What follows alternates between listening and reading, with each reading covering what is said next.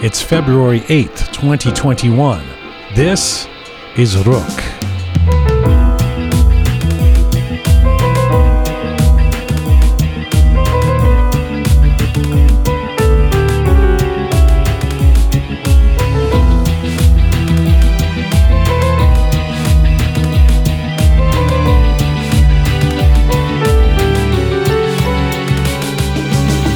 She is a brilliant Iranian British singer and songwriter who has a voice of gold and made waves with the band Archive. But recently, Roya Arab has set her sights on Iranian history and archaeology and discovering our collective roots. The always charming Roya Arab joins us from London for a feature chat. Plus, Mona from Melbourne will be on the line from Australia with the Persian proverb of the week.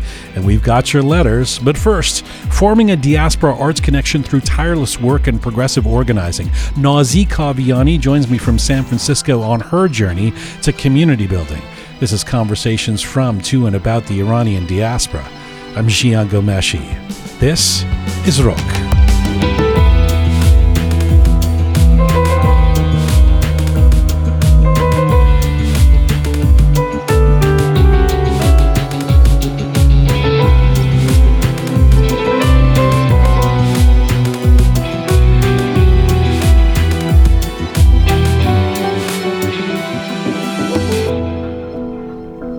Hi there. Welcome to episode number 83. 83 of Rook, coming to you from Toronto, thinking of you across the universe. Hope you're keeping well wherever you are tuning in from around the world. Salam Dustana Aziz. Durud bar shoma, khosh omadin. Hello, Captain Reza. Hello, sir. How are you, Captain? I'm well. Roya Arab coming up. Roya Arab. You know, if anyone doesn't know Roya, the, I'm, I use the, the adjective brilliant there in the bills. I, I think she's brilliant. Super talented singer, songwriter, musician, also now an archaeologist. I think she's kind of an explorer. I'm going to put that to her in the interview. I think this woman is an explorer. She's just exploring the world for for our better bettering. Uh, someone who works in preserving Iranian history through essays, documentaries. She's in London. Uh, you're really going to want to stick around for our conversation with Roya. I think people will, people should stay stay where you are. Roya Arab coming up uh, in about an hour, right, Captain Reza? yes, that's right. And um, to be honest, I thought when you said archaeologist and musician, I'm like, this is the definition of a Persian person. Right. Mastering her academia and Not good enough to be a great uh, uh, singer and songwriter and musician, but uh, also an archaeologist. right. Hello, Groovy Shaya. Hi. You're an arch- archaeologist of your own sort, yes. right? Yes, true. I don't know what that means, but you are. The fabulous Keon. Hello. Hello, Gian. Keon, we're on an ongoing mission Yes, I believe to we build are. to build a new audiovisual encyclopedia of Iranian diaspora identity. What is our identity if we're of Iranian descent, but we don't live in Iran and uh, we don't always fit in in the West and we're somewhere in the middle. So we're trying to figure that out. The connective tissue of Iranians around the world coming to you on SoundCloud, Instagram, YouTube, Spotify, iTunes, Castbox, Telegram. Uh, Keon, you know, as of last Thursday, we launched our Patron Circle page. Yes, we sure did.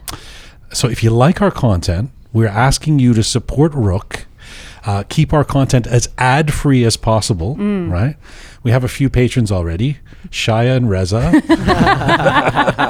no, no. Actually, you lied, Captain Reza, because uh, Shaya, uh, I was going through the list of patrons so far. Remember, Shaya was like, I have already committed to. No, it's like five bucks a month, but still, you know. It's something. Uh, but yeah, it's something. It's a building block. But then Captain Reza was like, "Yeah, yeah, I'm, I'm also, you know, he You was see? like, The see? audacity. he was like, uh, No. I've also subscribed as a, as a I- patron, and I, I- went through the list. There's no Captain I Reza. I didn't put my name there. You, what, you used another name. I used an alias. Oh. Oh. All right. But there are a bunch of names I don't recognize, so I guess that I, I thought, oh, great, fans from around the world. Apparently, they're all Captain You know Reza. what? But at least he's helped us avoid having to promote a bunch of real estate agents. So That's thank true. you, Reza. And I was trying to boost morale and be as uh, grounded as humanly possible. By Not not, that we using don't my- love real estate agents. Well, of course if you're we a real estate agent, we love you. Please become a patron. Listen, we, we have so we've got a few patrons already. So so for ten dollars you can become a BFF, and uh, it goes up the list. You know, like that. Uh, the, the the legendary status is two hundred fifty dollars a month. We we already have a, a rock star. Really? We have fifty dollars a month. You get rock star status with us. So thank you to a guy named uh, S- Sasan Imam. Sasan Imam who signed up at the rock star level. Very grateful to Sasan. That's very, very cool. Rookmedia.com. Rookmedia.com is where to you go there, you, you press on the support us page, and uh, you know, if for example you're a doctor, you can uh Keon, do you do you know any must, you bring, must you bring this up every every episode. the poor guy. You know He's such a nice guy. is a too. great guy. But I don't think I saw his name on the You Patreon. I- I- this is becoming it's like McCarthyism. I checked the list. Who's on the list? Well, Who's- Valentine's Day is coming up, and what better way than to then to subscribe for ten dollars a month to Rook. for tw- your- if you ten dollars. Listen, if he cares, let me say. Let, let me address the children out there. if your parents don't subscribe, uh, don't become patrons for Rook at at least hundred dollars a month. They don't love you. That's the reality. it's been they are proven. not. don't uh, love you. it's a they- fact. I've looked into it. The research, the numbers are there. Hey, COVID is fine, but please, yes, go to our patrons page. We love it. We love the fact that there are folks supporting us. It is a way for us to keep alive and to keep doing this without too many advertisements, which is what we're trying to avoid. So we started the uh, our patrons campaign last Thursday. So indulge us for taking the time to ask you for it, and and please, uh, by all means, if you can help us out, that's the page. Um, COVID is finally ebbing. I'm getting, uh, isn't it? I mean, I'm getting a little I uh, missed it. Is ebbing? ebbing. What does that mean? It means it's going down. oh, Yeah, it's my it's receding. Listen, not all of us have a sister that majored in linguistics. Yeah. I yes, happen to yes, have a good is. vocabulary, separate from my sibling. But uh, but yeah, right. It's going like It I'm thinking we might thank be going back to the gym at some Let's point. hope Now, so. um, I learned something. Okay, Shia, I learned something uh, at the weekend. So uh, I want you to say. So you know, if we hang out and and and I'm coughing or something, you may say to me. Uh, Jianjan, I'm worried you're giving me COVID, right? Uh-huh, so, yeah. so, so say that to me. Jianjan, I'm sorry you, you will give me COVID. Yeah, okay, that still works. Can you say? Very definitive. Is he having an audition? Yeah, I would say, say, I, I'm worried you're giving me COVID. Yeah, yeah. Jianjan, I'm sorry you're giving me COVID. Uh, Hace as du stressad nikust. Ooh, How's that? Interesting. Pretty good, yeah, huh? Yeah, yeah. I bet you you don't know what that is. I have right? no clue. Hace as du. First of all, it's Hace because I'm being real poetic Hace. apparently instead of Okay. Hachi. Hace as du stressad nikust. The only word I know is deuced. and hatchet. Well, I, yeah, I wasn't totally clear either. I, the nikust kind of blew me away. So, Shai, do you want to explain what I was Um, saying? whatever came from my friend is precious. Oh. Whatever is Wow, received so- from Oh, a friend. received. Meaning, give me COVID. It's like giving me gold. I think it's a way of of saying, uh, yeah, I, it's a it's a way of offsetting someone who's uh, uh, like saying no catatams. Yeah. Pretty much. kinda Hace Cafe- as du st- hace as du stressad uh, nikust. Yeah. Even COVID, huh? That's interesting. See, Okay. I, but I'm, Where did I'm this come fully. I, listen, I have my sources. I got, I've got a, I got a pipeline of people feeding me this stuff. Are you sure it's not just one person? Well, I've never pipeline this. of one person. Um, did you guys watch the Super Bowl? By the way, It was so boring. what? I was just like, there was just, there's always so much hype around it. And I watch it with my brothers, but my God, it was just so anticlimactic. Well, uh, uh, cli- climactic. Climactic. Pardon me. Again, with Anticlimactic your- would mean there's no climate. Oh, well. Ebbing, But, uh, climactic. what else are you missing? It's embarrassing all of us. It started as teaching Farsi. Now it's turned No. into like just language in general. Yeah, Uh, sorry, I'm being a stickler. Yes. I, I don't mean to be so pedantic. Add that to your list, but it's just a jerk. Caring about Sorry.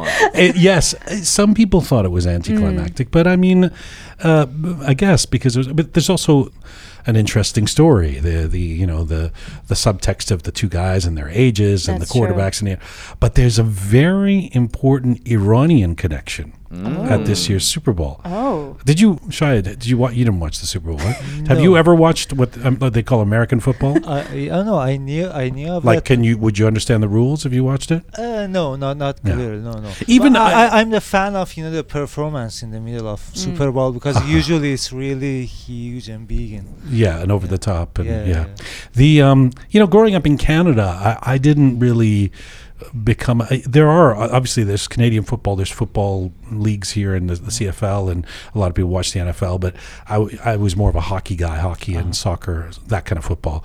Um, but you know, you tune in for the Super Bowl, as you say, for the the spectre of any.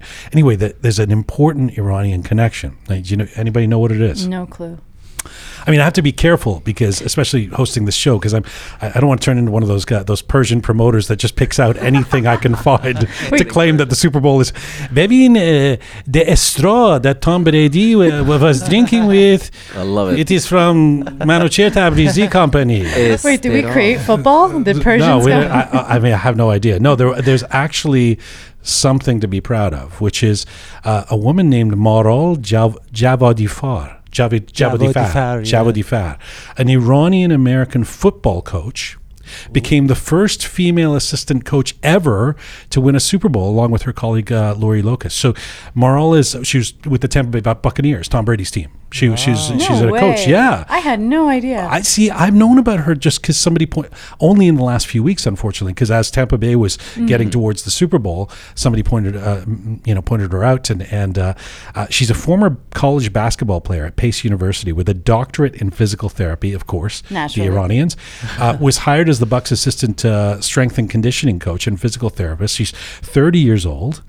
Uh, so, and she's now she's got a Super Bowl ring. How do you like that? Crazy. That's and insane. and I mean, there have been no female assistant coach in general, let alone an Iranian female. So she's a real uh, pioneer, and a and it's amazing. It's a great story. I'd love to get her on the show. We don't have any direct. Con- if anybody's listening from Florida or knows Maral, by all means. Uh, if not, I'm sure we'll find a way to contact her. And uh, uh, but she'd be a great guest on the show. I, I'm always worried. Like I've discovered now that. Um, big net some big Persian networks have people who are listening to Rook. You know, so I think they get some ideas from us, and like, uh, so so some big network will sweep in and get Maral on their show, and I'm stuck fucking talking to Captain Reza about Lubia Polo again. You know, well, we can get the, uh, the more conversations with Captain Reza, riveting conversations. To, With, from, and about have the Iranian you know, another conversation about Lubia Polo in these books that are or the doctor. I swear to God, this will be my last show. Wow.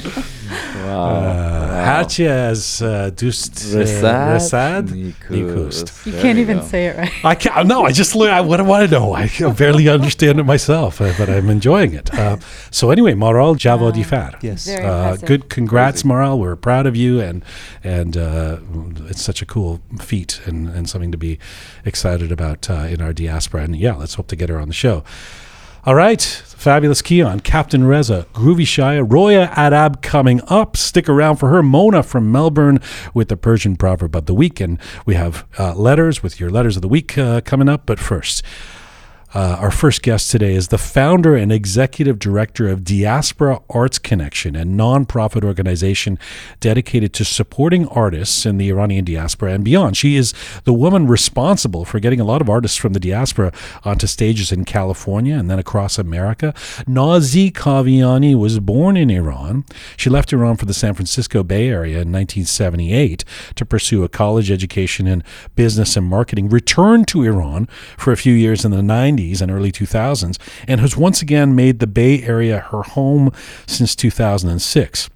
Before pursuing her passions of human rights and arts activism, Nazy worked as a management executive and software project manager in private and public sectors on three continents.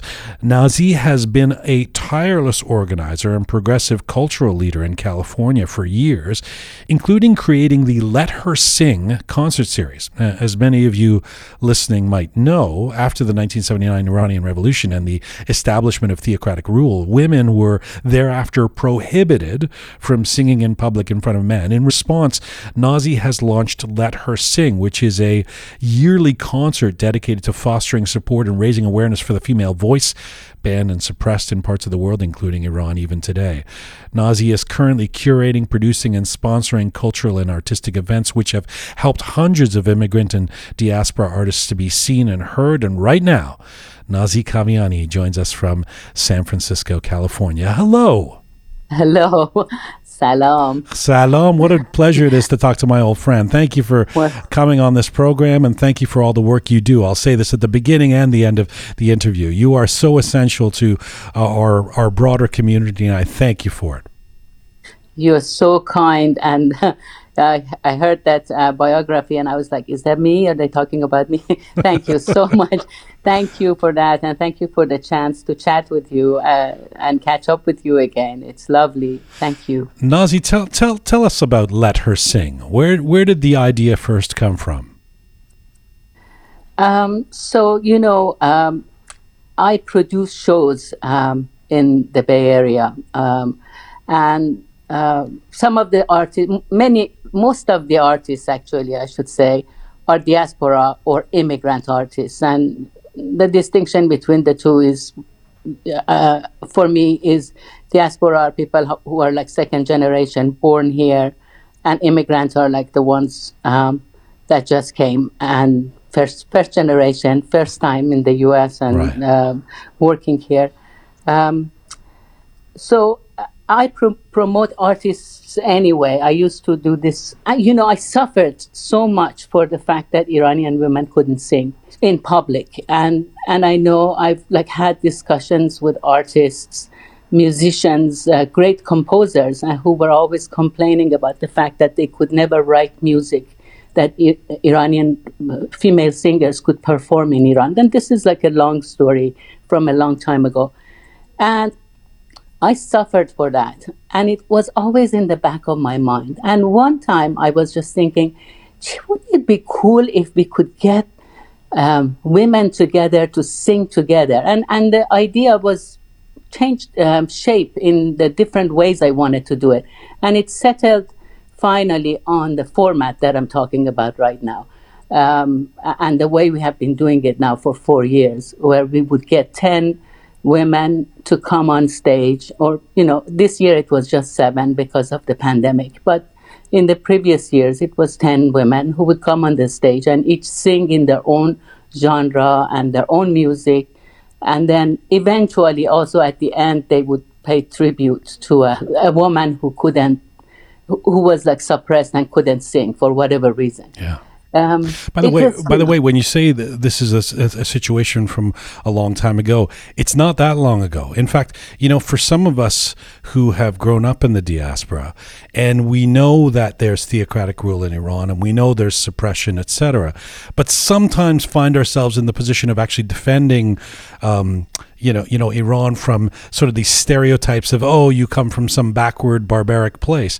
It's still a surprise when we find out some some of what still goes on there. Like I was asking members of the Rook team who've come from Iran more recently, like, is it still the case that women in Iran can't even record albums, like solo album? Yep, you can't do that. You know, it, it, it Yeah. is just remarkable. It is so remarkable.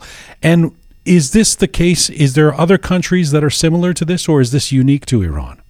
Well, you know, in um, in Saudi Arabia, w- women uh, can't sing. I guess they're making some kind of noise now about how they want to let women sing and all of that, but uh, they can't sing. Period.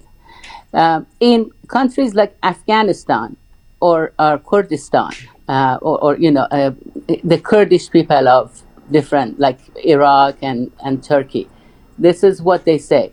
The families have an issue with women singing. They don't like it. It's like they, legally they can sing and they can record, but uh, families don't regard this as an honorable thing for their daughters to do. So these women always have a hard time fighting with um, families to sing. Um, we had one Afghan singer, um, uh, Ustad Mahwash, who is referred to as uh, the voice of Afghanistan. And you know, many many Iranians remember her from my generation. Remember her because during the uh, pre-revolution times, she used to actually perform on Iranian TV. We're talking about you know decades ago. When she decided to sing, um, and she was already married, and her husband had allowed her to sing, a family member um, tried to you know poison her, tried to damage her vocal cords so she couldn't sing. It put her in a coma. She was uh, you know she was pregnant. It's just um, terrible stories, or, or, or women who were disowned by their families. Uh, Right. because they sang. Um, so um, it's it's different. It takes different shapes. It's some of it is social, some of it is you know legal. Uh, but yeah, women are, are suppressed from singing. I think about the the thousands or you know hundreds of thousands I don't know the uh, of potentially um, incredible artists in Iran right now uh, listening to us even. I mean this this program uh, our number one city in terms of uh, the listenership for this program is Tehran uh, who are sitting there and and, and who are literally silenced cannot unless they leave the country cannot record or or front a band or I know that that women can perform as singers in front of other women but um, can't record I presumably because men might hear the record or something. I mean the whole thing I, I can't even get my head around it but when you launched Let Her Sing what what was the reaction of the community Uh, so you know, I, most of the work that I do, like the nucleus of my work, has been to build a community, uh, to build a community around music and arts. So, of course, my community really supported me, uh, and they uh, they understood sort of because the idea was um, uh, just an idea, right? I had to like sell it. I had to explain it. I hadn't done it myself either. The very first year um, I had a lineup which was impressive, and people really couldn't figure out how this thing would work. Where all these people from different genres of music, how would they perform on the stage?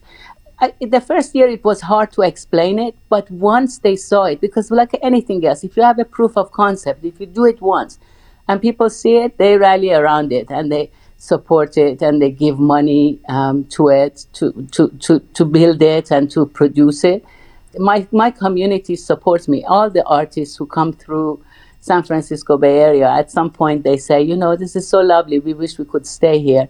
It's because the community is so kind and they come and they're very supportive. They buy tickets. When you talk about building a community around culture and arts, uh, this is uh, this is where I want to go a little deeper with you because uh, uh, you seem to have adopted a philosophy that change can come within the Iranian community or even in Iran, maybe through our cultural similarities, through our arts, rather than necessarily politics and ideology. Tell tell me how you came to that way of thinking. If I've got you right, if you do believe Yes. that. Yeah, uh, actually, you know, uh, because I've I've been in the U.S. for so long, I've like watched our uh, diaspora community through decades of change. Um, the sort of the the idyllic days of being students and not not really ha- literally having a care in the world to experiencing the revolution that was happening in, in our country and then all the years afterwards where there was confusion and there was sadness and there was anger and there was a lot of um, idealism uh, about what's good for Iran and, and ha- what's going to happen in Iran. So this all was like political uh, differences, which which led people into very emotional and hostile sometimes um, interactions over the issue of politics. This lasted for a long time, and uh, the effects of it is today. If you look at the Iranian diaspora community, they don't. there is no um, common denominator in politics. Right. Politics are different for everybody. They fight over it. Uh, i- i- you talk about the Iranian history. You want to talk about history? Some people are like, um, oh, the Cyrus Cylinder, and they just go on and on about what's written on it and how this was whatever. And and then there are people who, uh, you know, vociferously um, uh, disagree and take issue with that. You talk about Mossadegh, you talk about, you know, you t- just talk about anything in Why, why is it so? Sorry to cut you off, but why is it so hostile? Why do we disagree when the politics, history, even the f- flag? Which which flag is the right flag? It's not. Yeah, re- It's yeah. not really a conversation. It's really a, a as you say, you use the word hostile sort of debate. Wh- Why is it's it like emotional. It's that? very It's emotional, yeah. And it also comes from a very long time of having, you know, dictatorships and, and not having freedom to express yourself. I mean, you, you read read Hafez. You see what Hafez is is uh, so so many different things in his poetry, where he's trying to say um, he's trying to make a statement, but he's so careful about the censorship that is, is imposed on him. Uh, this is not new. It's like for years, people, Iranians have been suppressed. And so this is why in our language uh, we have, um, we use a lot of proverbs, we use a lot of poetry. Like, you know, you get upset with somebody uh, because they're making a dumb decision in their life. Instead of like telling him, I think that's a very dumb decision you're making, you just kind of sigh and say, Salah mamlakat khish khosrowan dana." Like uh, every king knows how to run his kingdom. So uh, it, it- we, we live in these innuendos and, you know, uh, not, not directly talking about it. So, uh, uh, but, but when the revolution happened and this hostility, I think it comes from everybody wanting the very best for Iran and everybody wanting Iran to come out of you know, dark times and get better, but, you know, they have different opinions about how this should be accomplished. But I just wanted to say that this kind of hostility was a lot more prominent in, in like the years following the revolution. It kind of mellowed out. People just, the, students got like all their businessmen and women and, and they had their own families and all of that and then uh, and then also the realization that okay um, it's not going to be a- we're not going to be able to change it like this it's it has to be done some other way I mean, it didn't mellow out in the last U.S. election we just went through. Uh, you know, when you say there's no common denominator, do you aspire to culture and arts being that common denominator? Well, y- yeah, I was just saying that if we can't agree on our history and if we can't agree on our politics and the future of Iran and even the present of Iran and and and the flag and all of that, there's one thing that I have I have observed, and this is why I just love this work because it brings Iranians together. It brings them together around arts and culture. I think, like I see the best of Iranians. Um, I see them beautiful when they come. Um, they're smiling. They are kind. They are like catching up with their friends. They're hugging each other. Just a, like a bundle of love, um, and I, I'm very proud of that. And and I'm addicted. Hmm. Do they arrive an hour late? no, not anymore. This is the other thing. I can, I can just tell you that uh, the changes that have happened among our community, I, I can observe it over the past 10 years to 15 years. Um, our followers show up on time, and but enough time to park and all of that. You're, you're so, training uh, them. You're helping. well, I mean, you know, they have. They, we live in a country that most other things start. Exactly, exactly. Although I have to explain to the non-Iranians listening that Persian time is something to really get used to. Uh, it, it is a it is a delicate confection.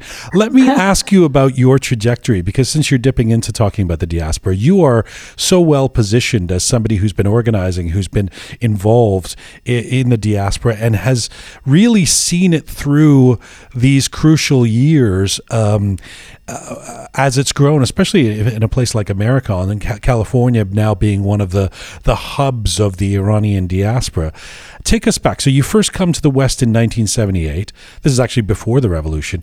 What was it like being an Iranian student in San Francisco in those first years, and especially when the revolution and the, the hostage crisis happened?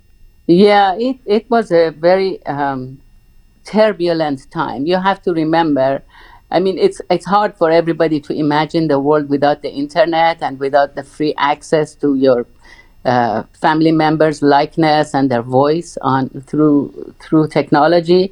Uh, we were here when uh, making a phone call to Iran could cost as much as fifty dollars on a on a student's um, very meager um, allowance. Yes. Uh, you couldn't afford luxuries. Like you could call your parents maybe once or twice a month if you know you were lucky. And then the news also was a little different because we couldn't really get a lot of news out of Iran. So it was just a hard time. You didn't really know what was going on. I mean, even Iranians inside Iran, uh, I think, were kind of shocked with the effects of the revolution. But we were particularly isolated and worried. And, and then, of course, you know, many people had family members who were related to the government. So they went through um, trials, and few of them, like their family members, were executed it was just tough to be in this space where everybody was you know i you know there's a song by um هایده روزای روشن خدا حافظ سرزمین من خدا حافظ so it says adieu to uh, my land and to my people and so they try to um, portray how uh, the Iranian diaspora felt at the time. And by the way, I, I mean, I, I was a little kid, but it was, uh, and we didn't have much of a community, Iranian community in Canada or even in Toronto. But it would have been very hard at that time since everybody was. Um, so scared to even talk about being Iranian since we were the enemy. Uh, uh you know, uh, it would have been hard to organize any kind of community at that point, right? In the in the there was there was it was just pure um, family type, you know, like classmates uh, before the people had families. Because in my in the Bay Area, we we were students, so those families were built later on. In the beginning, it was right. just a bunch of like young people who were uh, who had each other, and that was all they had basically. Let me ask you about organizing in the Iranian community outside of Iran in, in the diaspora just from doing this show over the last year, you know, there are many artists who will come on this program and say, look, we don't we don't get the support from the community that and they'll pay lip service to it. They'll sort of pat you on yeah. the head and say, "Oh, that's great. You know, good job. I like the production you've done yeah. of the Shahnameh." But when it actually comes to supporting, there yeah. still isn't the kind of cultural currency or the the um, in in our culture uh, for artists that there would be for engineers or or doctors or people working even in the tech sector or something like that. How do you see that? Um, actually, that's a very good point. I, like I said, you know, we are learning and growing as a community in multiple um, fronts. Um, it isn't just that we are be- becoming more punctual and showing up, uh, or uh, or appreciating um, different kinds of art. It is also that we are learning how to support um, our artists, but it's a it's a the, it's a long arc and um, I just want to say, like, to an Iranian audience member, say somebody, some young couple who live in Silicon Valley, they know how much it costs to, to go see uh, Pink Martini. They know how much it costs to go see Roger Waters. Yes. They spend $200, $250. By the time it's all said and done, and, you know, the dinner and all of that, they, they spend a lot of money trying to see you know world class musicians. Right. Uh, in our community, we have a really hard time playing with the ticket prices. I, you know, it's they wouldn't pay above fifty dollars. If, right. if they have to pay above fifty dollars, it has to be a very good reason for it. Right. They have to get something extra, you know. And so, uh, I think they need to learn that. Also, the same thing with uh, you know, supporting an, a, a nonprofit arts organization. It's Iranians are generous. Like you know, if you ever have an event at a venue where people should be buying drinks or something, oh my God, you know they they make the minimum requirement like within an hour. They they spend their money uh, eating, right. uh, drinking, and all of that. Right. Uh, but We'll um, spend the we'll spend the money on khorak. I, I know that part. That, that's not no one's ever uh, questioning that. Although there'll be some complaints too if the kebab is too expensive. man, uh, the kebab down the street was only five dollars. Why am I paying twenty here? You know, but uh, but food's in a different food and alcohol are in a different category. Yeah, yeah, and and again, you know, also like you would see like these fundraising drives for you know children with cancer or uh, building schools and all of that. Iranians pay thousands, Absolutely. hundreds of thousands Absolutely. of dollars yes, every yes. year to these kinds of charities. Yes. It's been very difficult for me to, to convince people that a nonprofit arts organization registered as a charity is actually a charity. that if you help us, we can help artists. Yes. And what artists can bring to you is the wonderful flavor and the wonderful um, feeling of belonging. Because, okay, like, the other thing I wanted to say is like, um, it's so unfortunate. We have lots of Persian language classes over the weekend for our children. The level at which these children are learning how to read and write Persian, if they go, if the parents take them, and if the kids stay in it with it, it, the level is very low. It's not, uh, you know, they can maybe sign their names or, you know, some, some basic things, but they can't read Molana with that. They can't read Hafiz with that. They can't, and, and this is kind of in a way is like the death of a, a, a portion of our literature and our, our performing arts that in, in diaspora, which we could never present, like uh, Persian language theater is something that you need to know the language very well in order to be a customer for that Right, right. you know? And so it's just like older generations listening to that. And i don't see any younger people uh, joining that unless they are like new immigrants. But but I Uh, see it another way too, not just uh, uh, the Farsi language plays, but if there's the proper support from uh, from the diaspora, from the from the uh, global Persian community for uh, Iranian um, artists, Iranian culture, Iranian musicians, Iranian uh, visual artists, etc. Uh, there is the springboard for those artists who can be really talented, can be Yes. who are world class, to appeal to a broader community as well, because the art can translate. I mean, you don't have to be an Iranian singer that only appeals to Iranians, um, Yes. but but it, the, but there needs to be support so that they don't have to go and work, you know, during the day at the pizza parlor, um, uh, uh, you know, in order to do three concerts a year because they don't get enough support, you know. So so th- that's part of it for me is is how to bring the the culture and the artists who are now you know uh, in big numbers i mean a big part of the 9 million people or however many it is exactly now uh, outside of iran who make up the persian diaspora how to support those folks so that they Yes. can be catapulted to the next level. Because clearly they're not being supported by iran a country of you know 80 90 million people. And the you know exporting of, of, of musicians is is you know one uh, one hundredth of what comes out of Canada, say you know, uh, but but um, we in the diaspora can make that difference. Yes, if we want some of these things to be preserved, we need to support our, our, our arts and culture. If you really like care about um, the language, you know, organizations that help with that need to be strengthened so that the younger generation also preserves the language. If if that's what you know is important, I think it's like music doesn't really need any words. You don't need to speak any language in order to enjoy music, but there are some for art forms that need to be preserved and Right. and defended. Um, and I, I agree with you. Uh, I, I think um, we need to support the arts because the arts are good for our soul.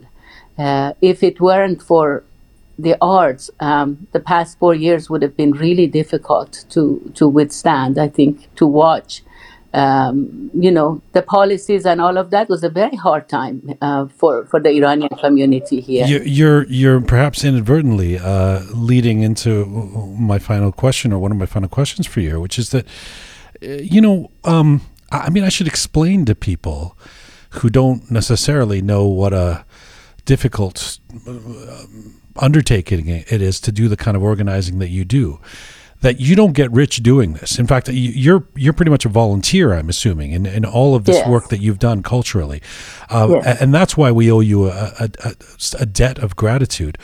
But it also begs the question. I mean, why are you so passionate about culture and, and our culture and the diaspora? Thank God that you are. But what drives you? Well, I'm very passionate about artists because I think all artists need help. All all the artists who start their journey into expressing themselves and showing their work need help. Um, immigrant artists, diaspora artists need it more. They need it more because they don't have any relatives or any a- any of the infrastructure that a native born might might have. Right. And so when they come to me, they, they want to have, I mean, you know, like in our culture, it's like um, uh, say it in Farsi and then I'll translate it. از من یه دهن بخون like you know you go to a family gathering or something everybody expects you to perform and and then and then that's it you know uh, like but this artist needs help they need help to establish themselves they need help to be recognized on the internet they need assets they need um, photographs they need videos they need um, recorded music and all of those things cost money. They cost so much money that most artists just you know throw up their hands. They can't do it. Like you tell them well you know where would you like to perform? I take these artists to the best theaters in in the san francisco bay area because that is an asset for them. When they later say i performed at yoshi's or i performed at uh, uh, you know palace of fine arts or whatever depending on you know what the event was and how many people we could attract and that's good for them if we sell out shows for them that's a that's an asset for an artist. When people search them, they say, "Oh, they sold out in San Francisco." They can get other bookings. Most diaspora artists, like the Iranian artists, I know for sure, most of them don't have any representation. They don't have agents. They don't have managers. They don't have anybody to negotiate um, their their fees and their conditions for performing, and it's all up left to the organizer to treat them with respect we do that. We think that's important for that artist to learn how it could be, right?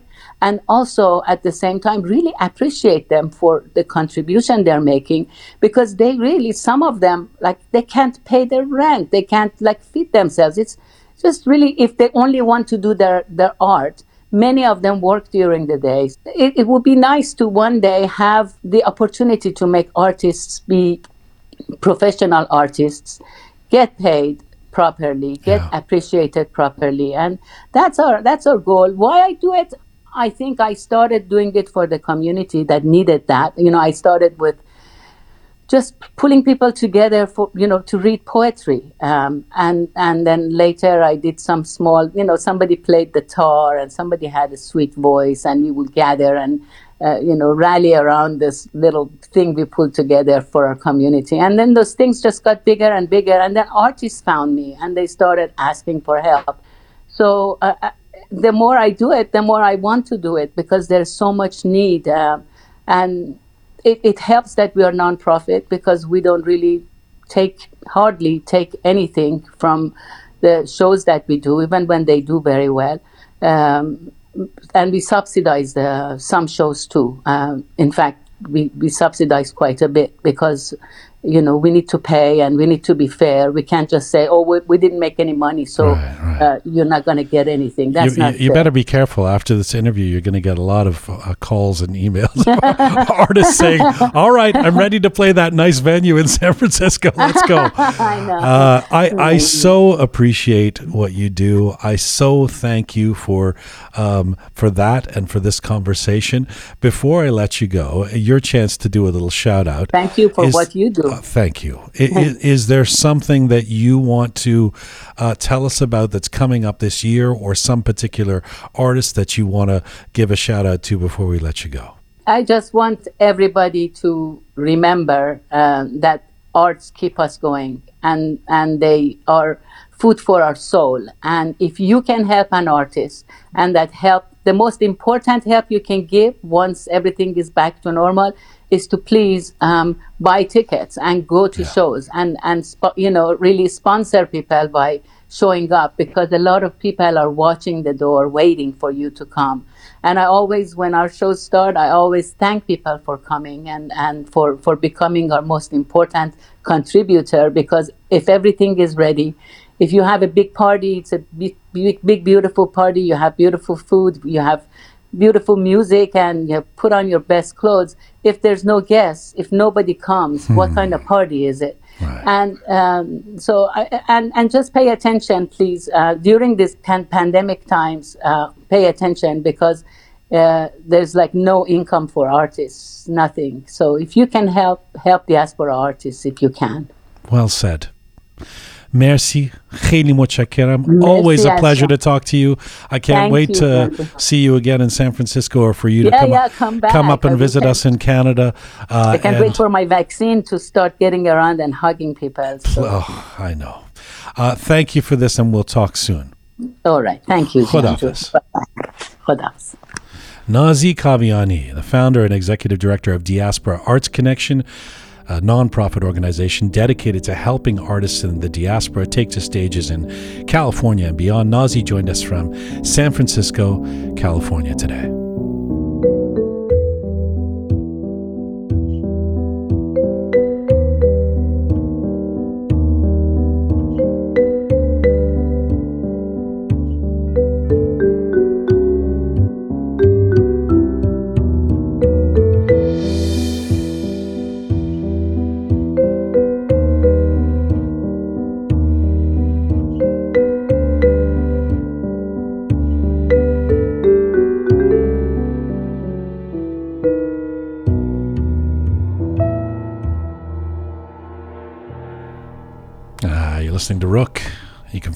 Things Rook at rookmedia.com.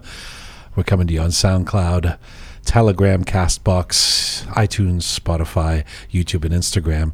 Roya Arab joining me in uh, just a little bit. Stick around for her. Microphones are back on with uh, Groovy Shaya, Captain Reza, the fabulous Keon. Man, Nazy Kaviani, I am. Uh, what a, what an amazing person she is. You know, I, I said it during the interview. I just want to reiterate: people who do what she's doing, uh, it's it's uh, volunteer work that you never quite get the recognition for. She has to take a lot of shit probably from people who you know want to be on the show and didn't get it, you know, invited or whatever the thing is. And she's just tirelessly doing this for the sake of the community. Good on her. I hope um, she she.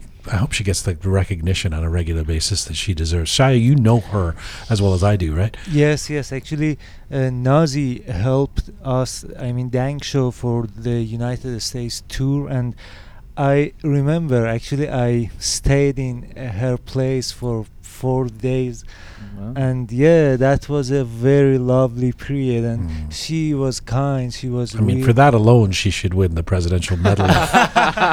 letting Shaya into her house for four days. It's like, I mean, but Oh, wow. really, she's lovely, and Yeah. she is, you know, p- very supportive. We are all. Uh, پشتمون گرمه. How can I say it? Mm, in our asses are English? warm. no, sorry, what? Uh, our backs are Yes. warm. What is it? Push them again. Pashtoon, yeah, I mean, she got her back. I Ah, mean, she's got her back. Yeah, yeah. yes. and- Yeah. Keon, She's doing such incredible work for the Mm. Iranian community. I mean, I bow down to her, and she's doing for it, as a volunteer. She's doing this. well, It's- there's- she's not paid to to do all this I- stuff. No, I figured so, she's yeah, not. yeah. And I mean, artists need our support. If anything, they're the ones that give us life through this pandemic, through everything. And and uh, the work she's doing with uh, Iranian women Mm-hmm. singing. I mean, I, I remember a story that my aunt told me. This is before the revolution. She had a beautiful voice, and she there was some kind of TV show at the time. Um, I believe it was one that Googoosh. I might be wrong. There was one that Googoosh was on or something. So anyway, they asked her to be my aunt. They asked her to be a part of this show, and her mo- her mother, my grandma, was absolutely not like you want people the the neighbors to talk about us. It's it apparently it was just something that was forbidden. It was Mm. looked down upon. So what Nazy's doing is beautiful And work. that's, but it wasn't actually forbidden, which is which it, be, it it became after the revolution. It was So, just yeah. it was just uh, seen as in, inappropriate for. So well, that's the so there's the um, there's the actual censorship that happens under I- Iranian theocratic rule or whatever you want to Mm-hmm. Yeah. call what's happening in Iran, and then there's the cultural censorship that uh, Yeah. on top of that, you know, it's not the appropriate profession, etc. And um, yeah, it's what Nazy's fostering is really important. Captain Reza, you want to say a word before we get to Mona? I actually do because when she was talking about calling Iran back then in the 80s, right? And then it costing her $50 every time she had to like make a phone call. I was like, wow, what a what an amazing era we're living in where we can FaceTime our family members anytime we want and Tehran essentially, like Toronto that we live in right now is saturated by the Iranian community and the diaspora is constantly expanding and growing and it wasn't like that back then when she was a student in the United States or uh, trying to forge a community, just hanging out with friends. And I have a. I'm very I- grateful. I, I wanted to. I don't want to take mu- too much time, but I have a story about that that you'll you might find really interesting. In the 1980s, my dad had a reason. I can't remember. I feel bad for not remembering it. If it was because my um, uncle or, or my grandmother died, but the, but he had a reason he had need to go back to Iran, and of course the 1980s was a very difficult time to be traveling back and forth to Iran, and it was extremely difficult and expensive to do phone calls, but we wanted to know that he was okay, so we had this timed thing where every night at 6 p.m. our time. I mean, I was a kid, but I remember my mom doing this we would call him and let it ring three times and hang up and he would call us and let it ring three times and hang up so that we would which means he's okay. So that we wouldn't have to phone every day and, and because the, it would i mean it'd be you know it was uh, literally just to get through to someone was $50 right? So you you had to kind of but so we did this thing. We would wait for the three rings and go okay dad's okay and yeah uh, That's amazing, huh? crazy. Yeah, yeah. Like the Morse code. the morse code now we've given it away I know. can't do that again now I want to tell my mom now. I want to text her and be like, "Mom, from now on, I'll call me three times. I'll let it ring three times, and then." I'm gonna Well, make sure now it's of course okay. you you know you send a WhatsApp emoji emoji Dude, and you're you know, send you're the all wrong good. emoji. You're gonna That's right, start a that's World right. War Three. Like, Uh, listen, it is I said Roya Arab coming up, but first let's get to our next segment. It's Monday, and she is the person behind the popular English Farsi Instagram page. But as importantly. She is the Persian priestess of proverbs, the Australian sage of sayings, the wondrous woman of words, and our resident Rook wordsmith. And she joins us right now from Australia. That's right, it's Mona from Melbourne.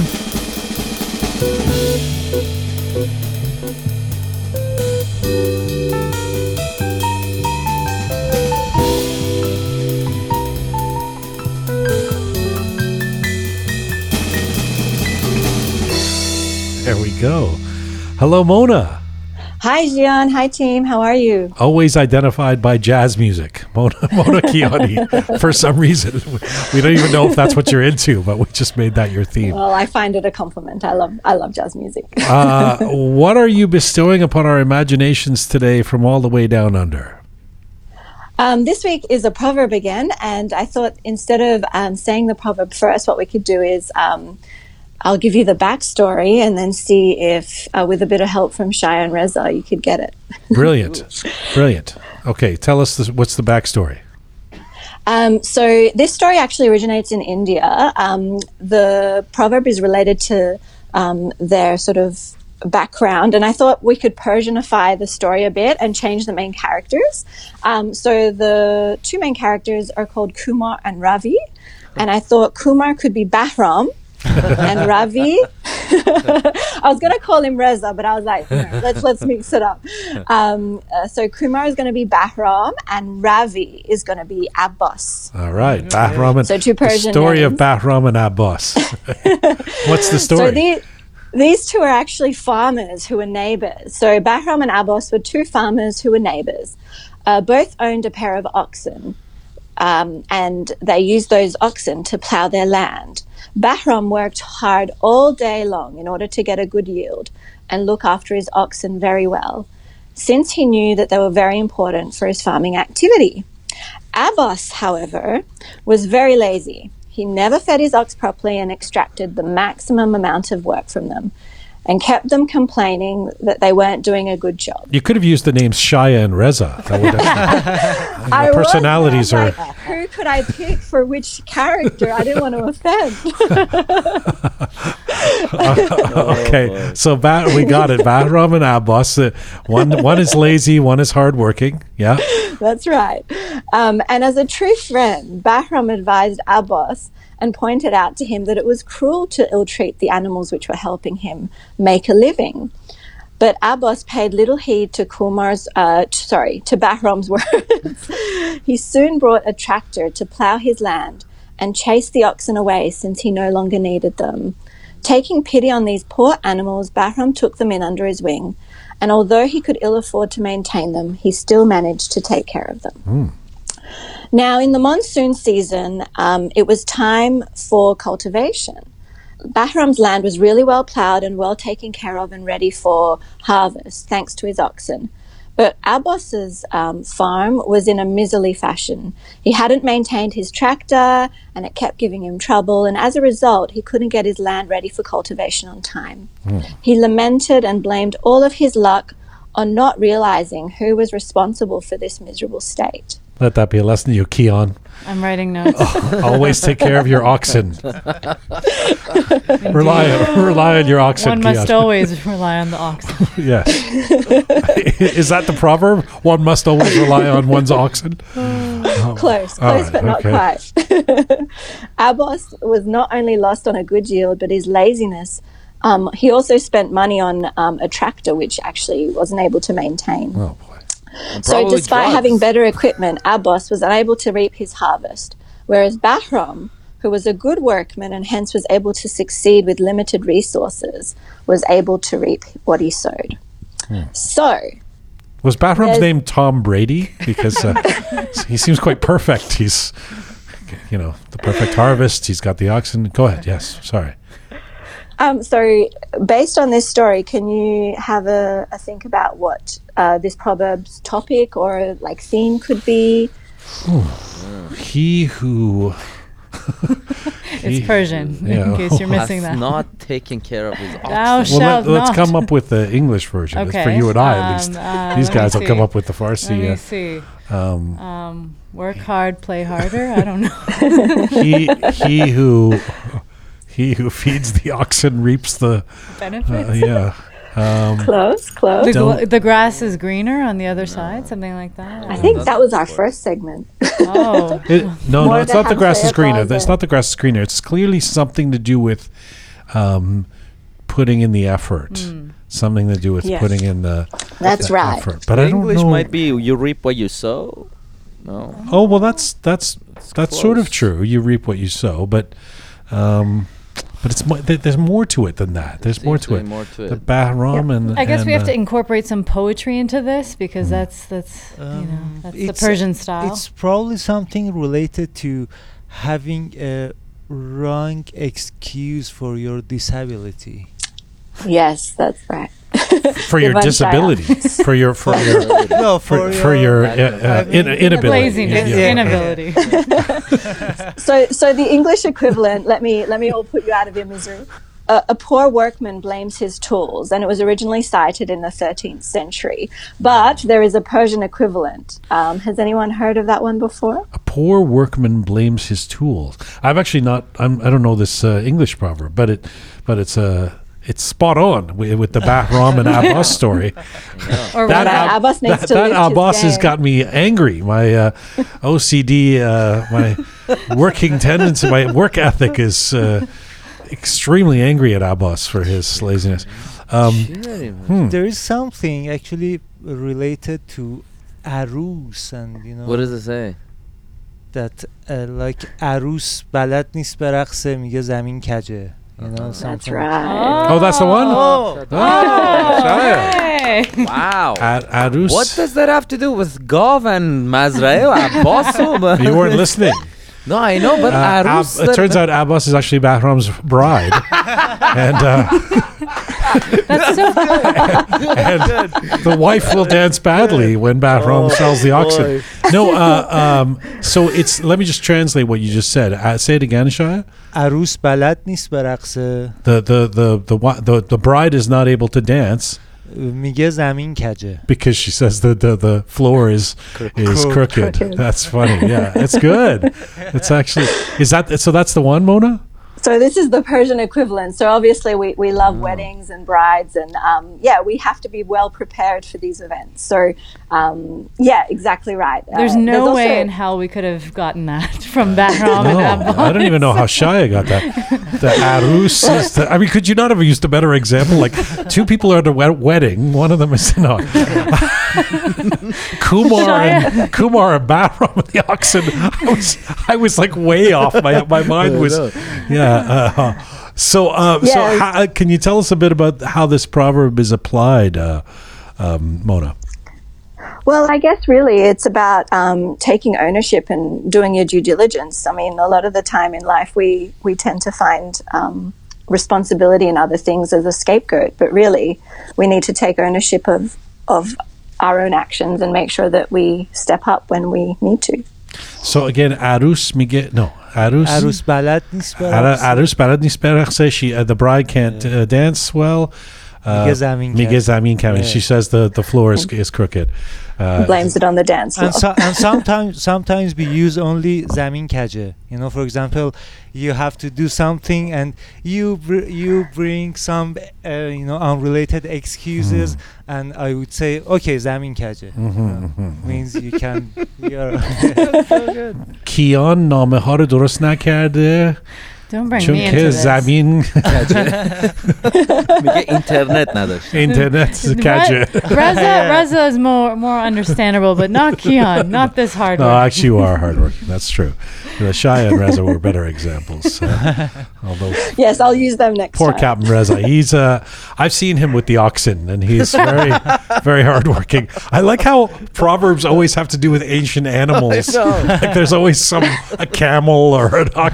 Like it's never something. It's never like a French bulldog or something contemporary. You know, it's always like the oxen with the. Uh, I was even gonna ask, what's an oxen? Is that short, like ox? Big ass It's a- ox- oxens are It's what? a cow. A cow? Yeah, ox. But they but they're cows who pull uh, tractors. yeah, and see, things, I right? know them as an ox. I didn't know there was a whole. Well, ox is short for version. oxen. Yes, I Yeah. figured. What is oxen in Farsi, by the way? Gov. Actually, Gov me. don't know. Oh, the the govmish. I love it. I love it. Uh-huh. I listen. Uh-huh. Don't aspire to just be a gov in life. Be a govmish. That's my proverb. Uh, Mona from Wise Melbourne, thank you. You make us smarter, and we we learn all kinds of things to say when someone criticizes our work or our dancing. And it's, it's a delight to talk to you all and, and have this space. Thank you so much. Thank you, Mona. bye, Bye, Mona. Mona.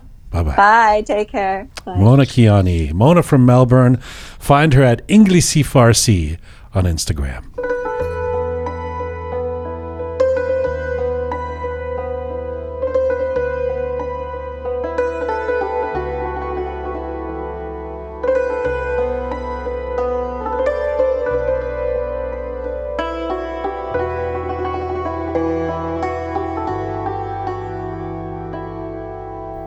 Well, our next guest is a musician, a lyricist, an archaeologist, and a curator of cultural events with a focus on Iran. She is known for some memorable songs she's been involved in. Take a listen to this.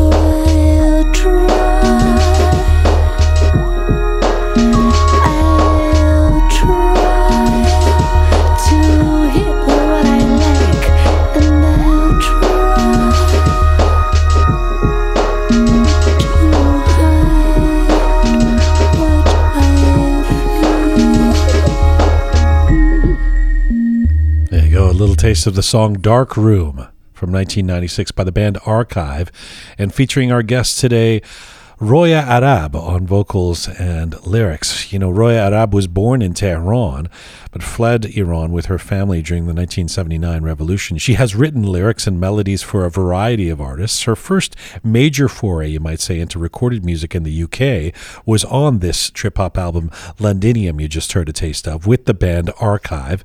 Since then, she has written, recorded, collaborated with a number of artists, including her sister Leila Arab, a Grooverider, Mike Figgis, Hichkas, Ash Koosha, and Arshid Azarin, to name a few. After years of working in and around music, Roya attended university to complete a degree and master's in archaeology at the Institute of Archaeology, UCL.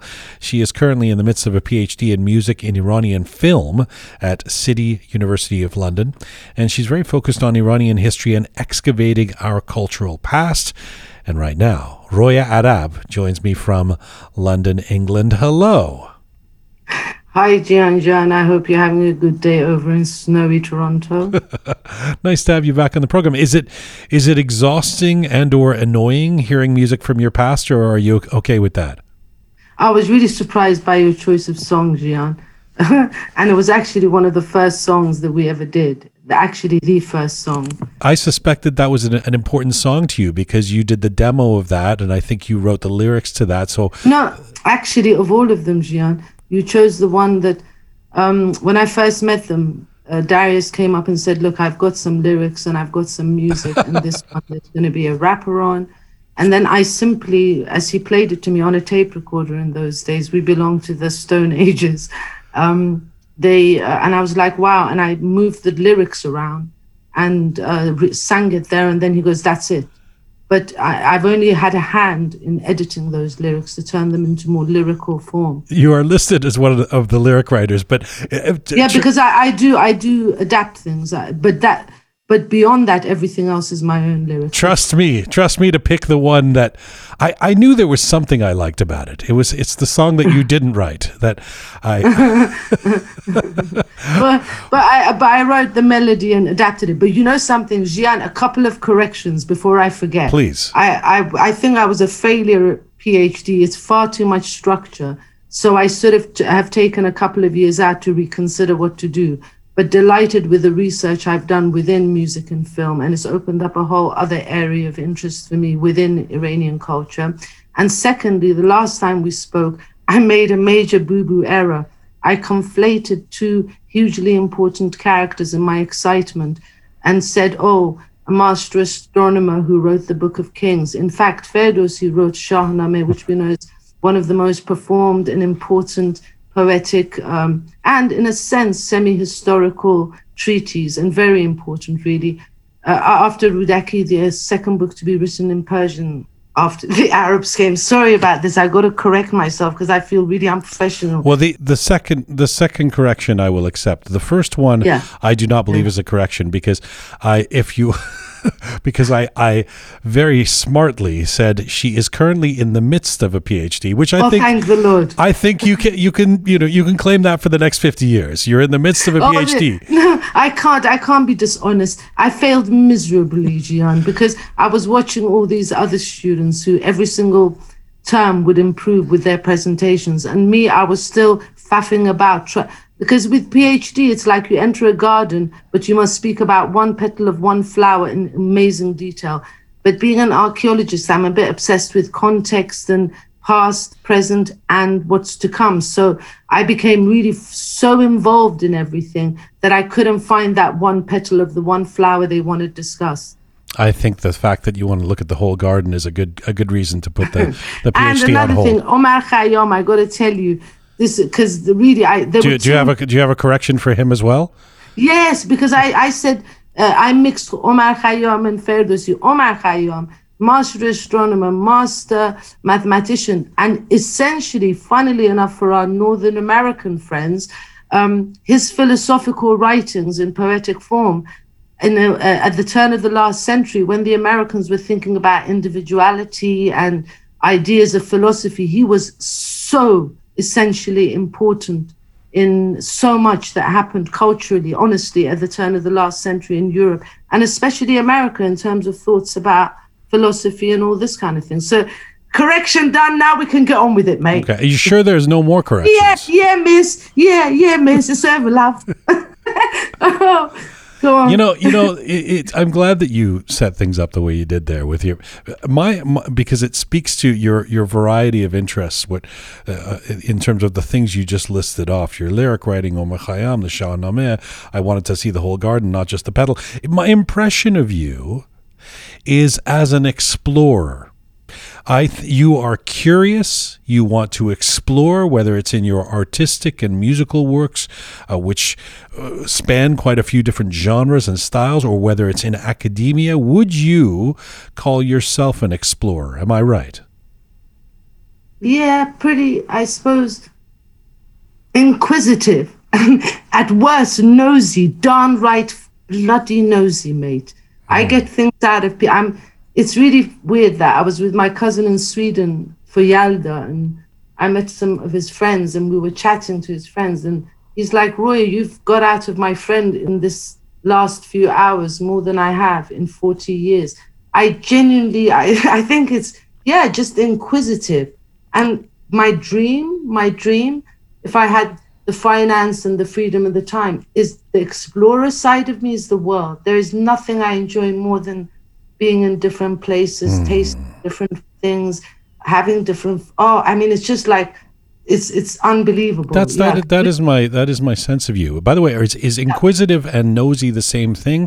Feels like nosy is more pejorative. Yeah, do you know something? When I say downright nosy, because look, at the end of the day, every good thing has a bad side as well. So yes, I'm genuinely an inquisitive person, but at worst. but I genuinely love people, love planet Earth. Just I'm yeah, and I'm and I want to yeah, because how long are we here for? Each turn. Do you know what I mean? So Let me read a quotation to you, inquisitive girl, and you and you tell me who it's from. Okay. okay. The past and present are tied up in knots, and the only thread dangling on the side is knowledge of what terrible students we are, not learning more from our greatest teacher, the past. Who wrote that? Oh, Gia, you can't quote me to myself. That's quite freaky deaky. Um, okay, let me take a breath. Uh, just um, So, so to be clear, that was you. Uh, why, Yes. why has why has history become so? It's a beautiful quote. I love that. Our greatest teacher, the past, and what terrible students we are, not learning more from it. Why has history become so important to you? ooh. Oh God, you're asking. Uh, okay, you got to give me a moment, Jian. Um, I think losing your history when you leave a country in exile is a big part of it. It's a momentum. It's a big bang of things happening, and so much happened to me when that happened. When we had to leave our country behind. Do you lose your history when you leave a country? You still have your history.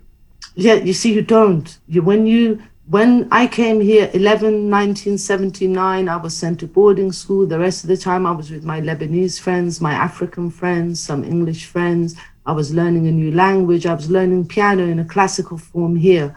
I wasn't seeing my cousins. When I entered my family home, there was my culture, my people, my language. But beyond that, I was in a foreign place, and I, we had been abroad before as children and sent to summer schools. So that wasn't so unique as the fact that I couldn't go back. Because before we'd come two months in Switzerland, Montana, then we'd be back with our cousins again for the last month of the summer holiday. And what happens is, is as you acclimatize and become some, because you look at all the second and third, because this question of diaspora and the different generations of diaspora and how they change. A young man of 25 who's arrived from Iran a few years ago, a few months ago to Canada is a very different creature to an 11 year old who has been abroad for 40 years, luckily going back to Iran. How many Yes. young Indians go back to Iran? How many children of future gener- of future Iranians who are even born to two parents who are abroad? So this 25 year old who comes and works with you at Rock, who's here when his children are born, what are they born into? So, yes, and then beyond that, Iran has a general problem. After the revolution, we have lost so much political and social standing in the world that our history is being played with. The time I mentioned of Omar Khayyam in the turn of the century was a time in New York, you had the Persia rooms. We were the Persian cats and the Khaviar and refinement and the Achaemenids and the Sassanids. But in the last 40 years, even the Persian Gulf, which has been called the Persian Gulf for, you go and look up maps, time immemorial. For a while, it was called Gulf of Bahrain. Um, the name has been Persian Gulf, just like the Arabian Sea was Arabian Sea. They turned it into Red Sea. Go after your own Arabian Sea. Why are you after that Arabian? There was never called the Arabian Gulf Right. we we have lost so much agency and voice in the international arena. You just go and look it up. Let me much- let me hang on a second. Let me uh, I, I because um, l- let me recast the question a little bit, and I want I'll get back to all the things you just mentioned for sure. When did an exploration of the past become a focus for you? Have you always been this way, or was there a turning point in recent years where you thought, Oh, you know, we, God bless her and rest her soul. is one of the only teachers whose name I remember, Miss Sparrow in history.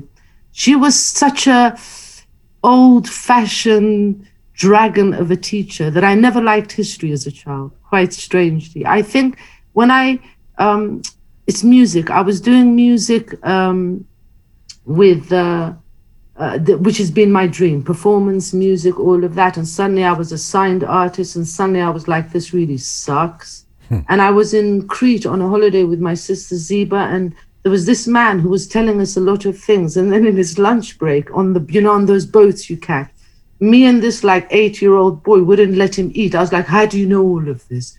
He goes i'm an archaeologist. This is where i got the knowledge. And i was like wow i want to know this stuff.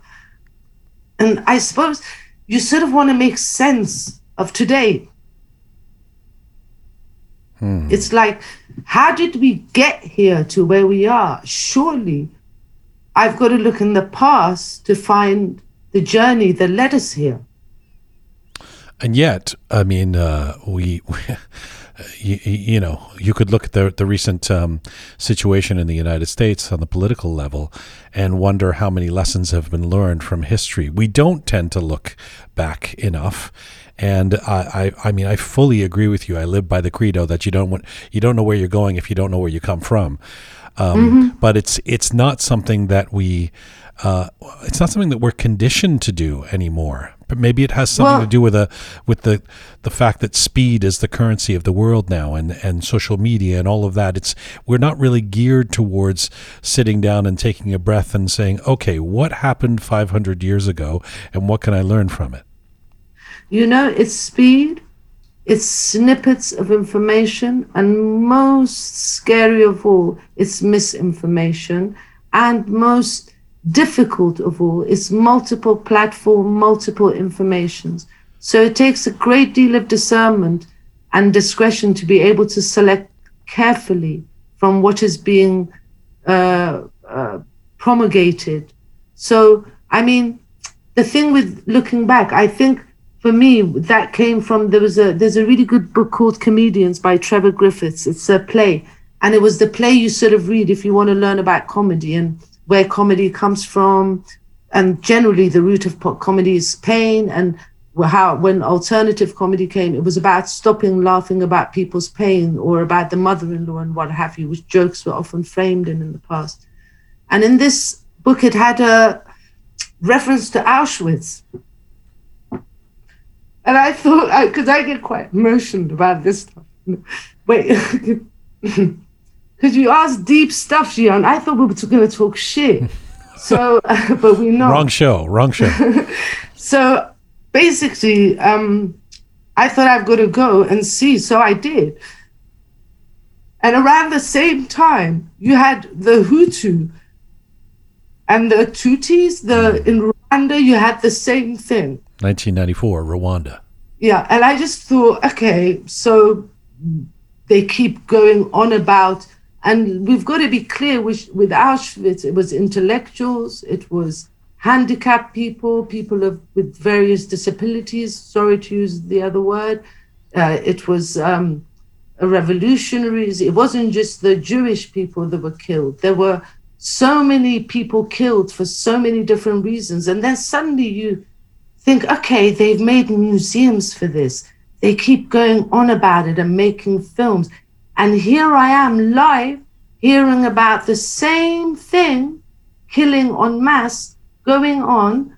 And it's based on the simple idea that a colonial father put an idea of, okay, if you have more than this many cows, you're a Hutu. If you have less, you're a Tutu. Tu- Tutsi. And I think that was the moment really for me because there I was seeing something, then hearing and I thought, wow, we're really shit students.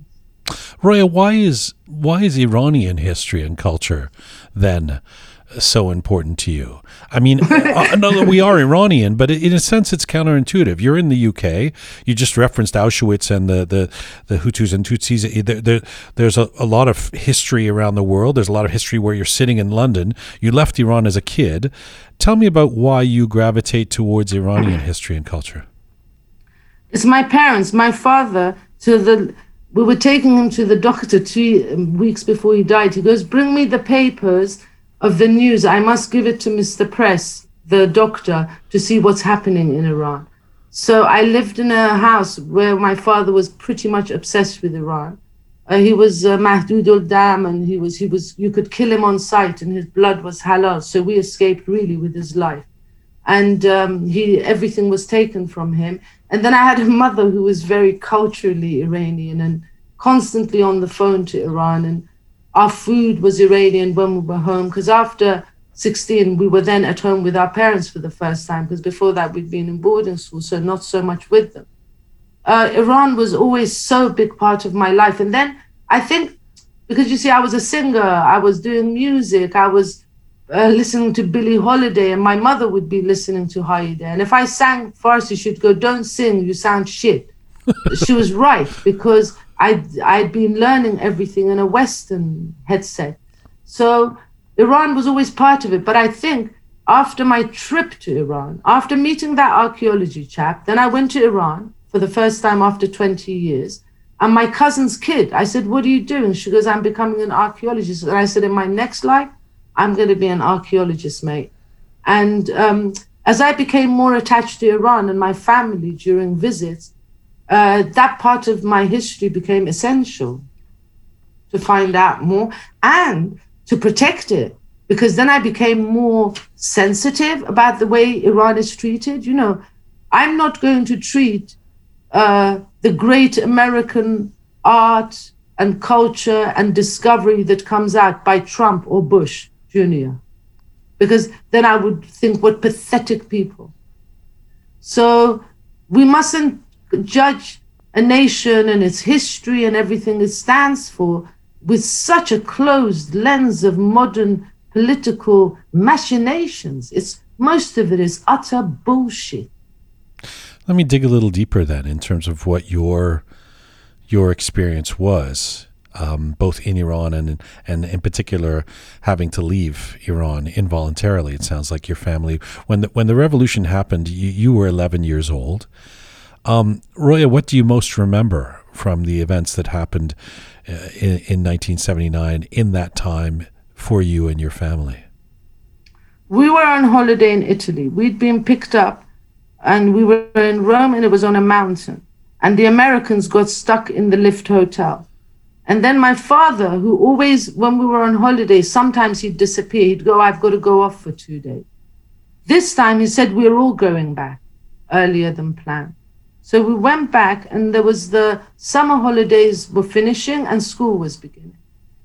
And then school was constantly being disrupted, constantly, uh, you, oh, and then people would go past your house going, Death to the king, then next minute, death to this one, next minute, long live this one I was actually there when they said, "Oh, look up and see in the moon," because you know in Iran, in the, we everyone has a balcony or a, a, a pushtabun or even a garden where you sleep in the summer when it's hot, hot. This was as children. This was our wish when Grandma came and said, "Oh, please, can we all go and sleep with Grandma outside?" And they had net and everything. So I remember distinctly, but at that time it wasn't the season for sleeping, but sitting on those beds that at summertime would have uh, mattresses and everything else. Do you get what I mean? It would be like a simple thing at that time. Sure. I remember that, and then my, I remember my father flying to America because he was going to put us with his stepdaughter, but then flying overnight and taking us, and then the two days later the airports were closed, and we were in London where we already had a place so we were first dispatched to boarding school. My mother remained in Iran, paid every single worker of my father. My father, genuinely, I'm not just saying this, was one of the only people who didn't owe anyone anything when left the country because he paid everyone. And um, everything he owned uh, was taken because he was a, a, newspaper publisher. He was also a hotelier and he was a bit of a king's soldier footman from young age. worked like in Victory House for MI6 under Miss Lampton. These are things that Wow. I have to go through his papers and do it all this. This is another big project I've got to do because we've only got a few remnants of what he did because everything he did was so secret, secretive. But he was also a, uh, he also owned a cabaret. And when my mother married him, it was cabaret in Miami. She said, "You must sell this because you know I don't want a cabaret dar for a husband." so after, yeah, yeah, yeah, fact. And then, but in Abadan, where he opened a hotel for political reasons because they were competing with Pan Arabism at the time in the early 70s. So they needed, my father was called Hassan Arab. He spoke Arabic. He had a newspaper that was translated into Arabic because it was all about stopping the Gulf Arabs uh, leaving us, leaving the Persianness. Do you see what I mean? So there was all this going on in my childhood. Uh, we'd spend time in Abadan always. So he had a nightclub. That's actually another reason where I learned music is because since childhood I got to see some of the best acts, even when we were abroad. Because in those days you were allowed children in nightclubs. Cabaret Miami. Yeah, but it was my father's. He sold it to those two brothers. I remember that you were allowed. I've told the story on Roqe before to the Roqe team. Like uh, I, when I was five years old, just before Engelab, uh, before the revolution, my family took a trip to Iran, and I remember being taken to the ca- this cabaret like a couple of like at night, like at eleven. I mean, for a five year old kid from England, this is like what's going on here? I get to hang out at the cabaret at midnight. But uh, yeah, that was part of the. That was the scene in Tehran. Absolutely. And I had the honor of seeing such amazing acts. Yeah, when I think about it, even as a child, when we were abroad, one of the big things my father used to do was check out, check out foreign acts. Because after that, from Le Cabaret, he moved on to night club, nightclub. So that was, you know, because even though Cabaret Miami was a high scale one, because as you know, in Iran, there's a lot of associations made with cer- certain sectors of performance and creative arts. And things like venues for that's one of the things that drew me to studying venues through film and seeing how attitudes changed towards music musicianship how venues changed and altered part of it was because of my own childhood experience to be honest. But Roya, you sound, based on what you're telling me now, um, you fall into that category of someone, um, if you'll excuse me for putting it bluntly, who had a very privileged life in Iran uh, in the 70s. And then your family moves to the UK. As you say, that you can't bring the resources with you. Um, so you're in a new country, a new culture. Your family is in a, is in a new uh, lower class uh, uh, distinction. Uh, that, that couldn't no no no no Gianjan. Oh. Uh, to be frank with you when we first came uh, i mean i can't believe we're discussing my this stuff It's germane to the immigrant experience, though. You know, depending on what, what class No, you're uh, in, when right? we when we first came, everything was where it was. We lived in Cadogan Square in basically Knightsbridge. We had our boarding schools, and my father at first thought that we were going back. That's what he genuinely thought, and uh, he'd bought money out because he was opening two new hotels for uh, things like uh, cups and plates and beautiful tables and what have you. And that money, sadly, he went and opened places here. But he forgot that in Iran, he was a man of 40 years. His accountant was his best friend from school, who was a Zoroastrian. His, so this man suddenly put his faith in a bunch of managers he met in this country, and he was rinsed dry, to be frank with you. So when we first came, everything was as normal, and we thought we were going back. Then after that, we had some hardships, but no way near as what people have. We didn't like arrive with like bare ass refugees or something. Do you get me? yeah. yeah, we sort of arrived with something, but then, uh, to be honest with you, I, I my parents were the most amazing people, Jian. I mean, from transvestites to every cultural background you can think of, to musicians, to banna, to a builder. Our friends were so varied, and all they ever said was, uh, "Everyone, bring them to our house." So we had a really beautiful upbringing. Once we all came to London and lived together, uh, uh, not just be us being in boarding school and being on holiday, they were amazing parents, here. Well, it sounds like, uh, luckily for you, you guys didn't experience what a lot of people do, which is to come yes. with, with absolutely nothing, etc. But um, there's another dimension to it, too, which I don't want to minimize in, in, in just by just looking through the lens of class, which is that uh, this must have been incredibly difficult for your father, for your parents, and even for you to go from the power that he would have had in Iran to suddenly being sort of stripped of that and uh, being, uh, in relative terms, a nobody in, in the UK, and for you guys to um, be, and for you as a kid to be adjusting, what you referred to in the in the beginning of this talk about uh, losing your history, to be adjusting to um, a new set of circumstances. How how did you deal with that? Do you know something? In our childhood, we rarely ate with our parents. My father was always away. It's only when he lost his power, so to speak, after, because prior to that, he had his money still a bit, started business, so everyone was still eating off his table. A few very positive things happened, Jian. We hmm. realized who our family friends were. And for the first time, I sat and ate with my fat mom and dad every night. I hadn't done that, Jian. So actually, funnily enough, for us, it brought the family together. So we hmm. became reliant on each other. We are, I mean, the Arab house is famous. My, all our friends used to call our mum and dad Baba John, dear dad, Bob of our Mama John. And one of my friends said, Why is your dad called John? And I was like, No, you idiot. John means dear, life. But by the way, does anybody, because of your last name, did people think you were Arabs? Uh, yes, indeed. And I looked into it. My father's father, um, 200 years ago, they settled from Iraq, uh, Iraq as in Iraq, in Yazd, in Taft of Yazd. And my father, I only found this out about a year before he died because he said, Oh, I'm from the same, my father is from the same place as this person's father. Because my father never spoke. He was, he was, he wasn't a man of many words. You know, I read somewhere that you started writing lyrics and poetry when you were 12. So if I'm doing the math correctly, that would have been a year after you landed in England. Did did the move Yeah. somehow bring out an artistic side in you? Um, I from childhood, I sang before I could talk properly, and I danced the minute I could walk. I've always had a real affiliation with music, yeah.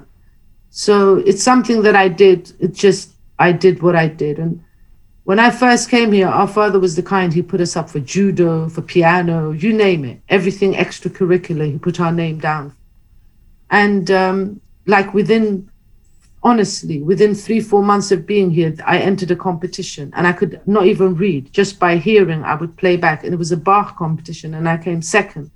I had, so immediately the piano came, but the poem, I actually remember I wrote it on small pieces of paper and it was something along the line of very pathetic. But I honestly thought of it the other day thinking about poetry, something along the lines of life is like a butterfly, uh, it only lasts a day, something.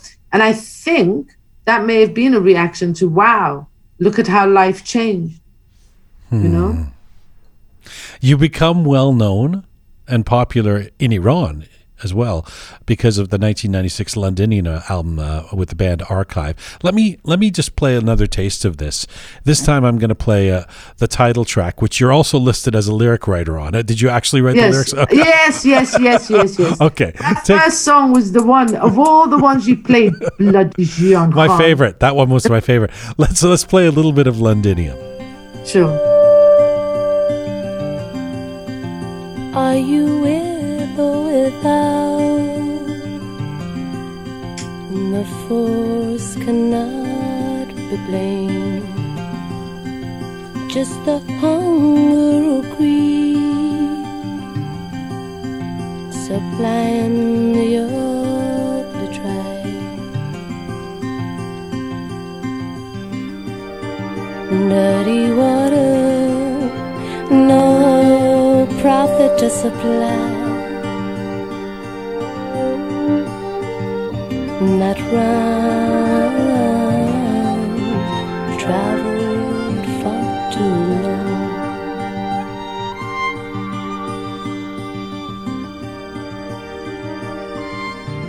Such a good song. A taste of the song Londinium by Archive. That is Roya Arab on vocals and lyrics. Roya um, is with me here. You know, from from what I can let me let me try and get the archive story out of you here because from what I can piece together, this band, this artistic collaboration was Um, initially, a beautiful thing. You guys created some magic around that time, 95, 96. Then you get signed to a label and things go to shit when it becomes a business imperative and you end up leaving. Have I got the story right?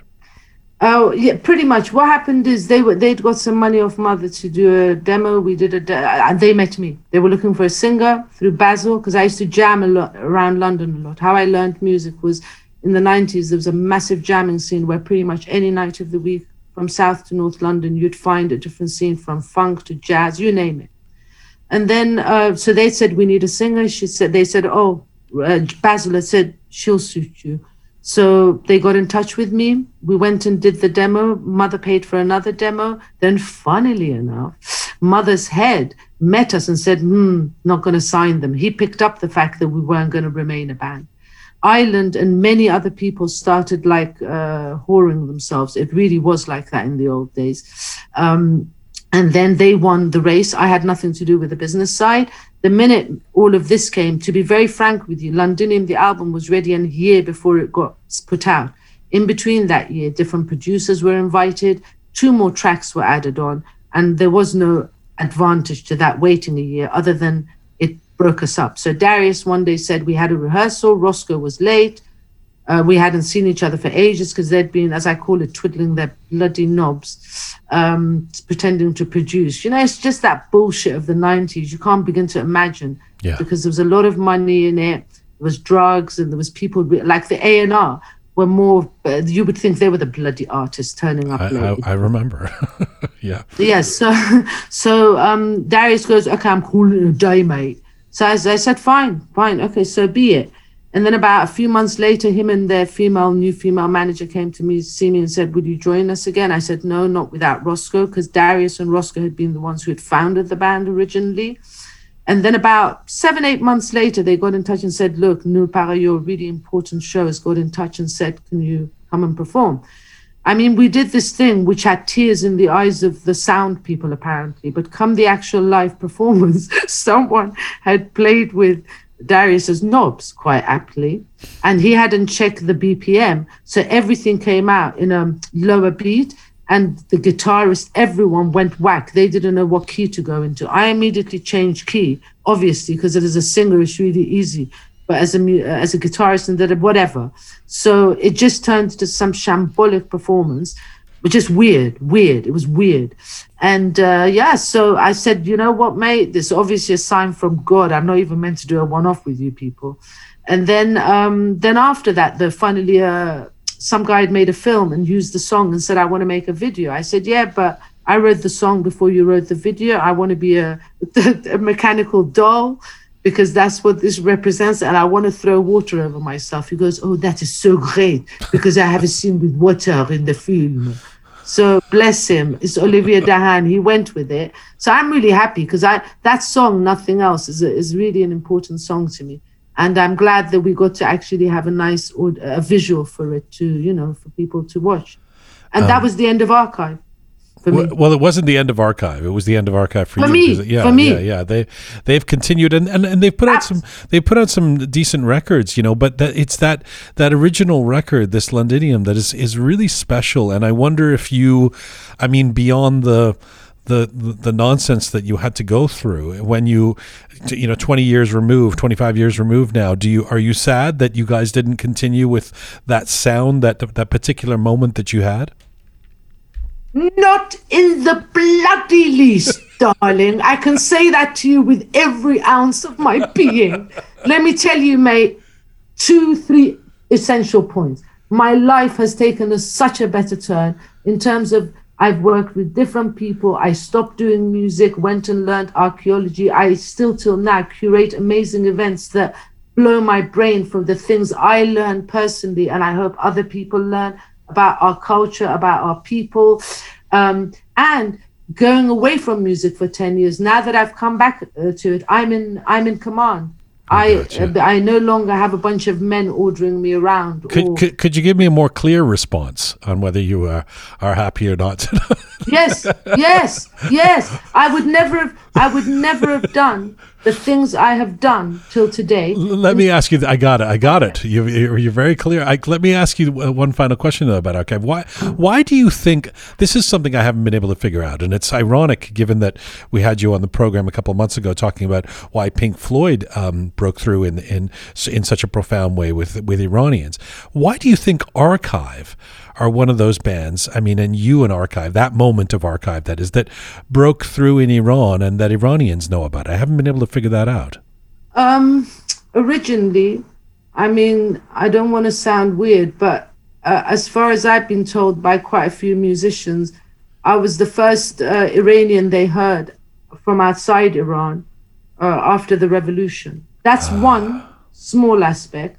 Um, the fact that there was an Iranian singer then also, Darius's musical sensibility is very Middle Eastern. The style of his thinking, because his mother has a PhD in Iranian literature, named her son Darius. They're English people.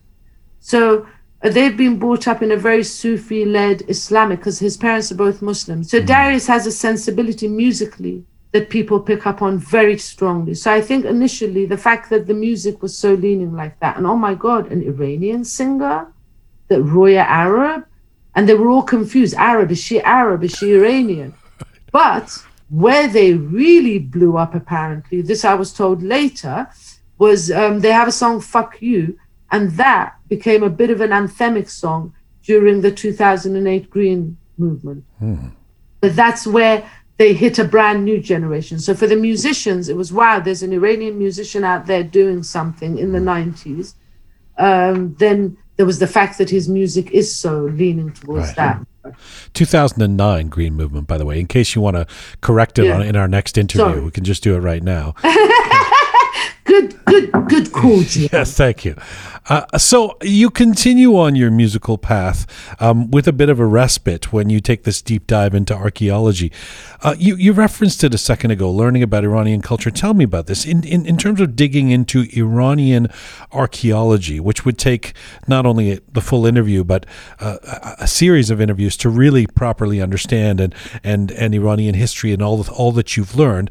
Could you, in simple terms, for example, tell me something that you've most learned about Iranian culture by um, uh, by excavating, as I said before, um, our cultural roots through your interests in archaeology and history? Um, what a blessed land Iran is. You have the salt sea below and the sea above and one of the biggest freshwater lakes in that region.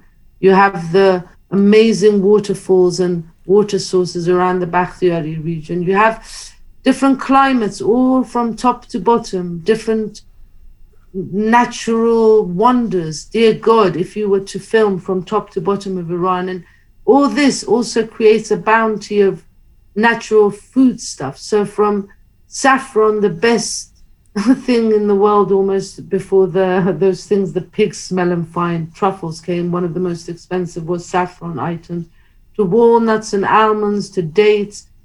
It's so it's a very abundant land and that same abundance that is naturally there is culturally there. So if you want poetry if you want mathematics algebra aljabar another iranian.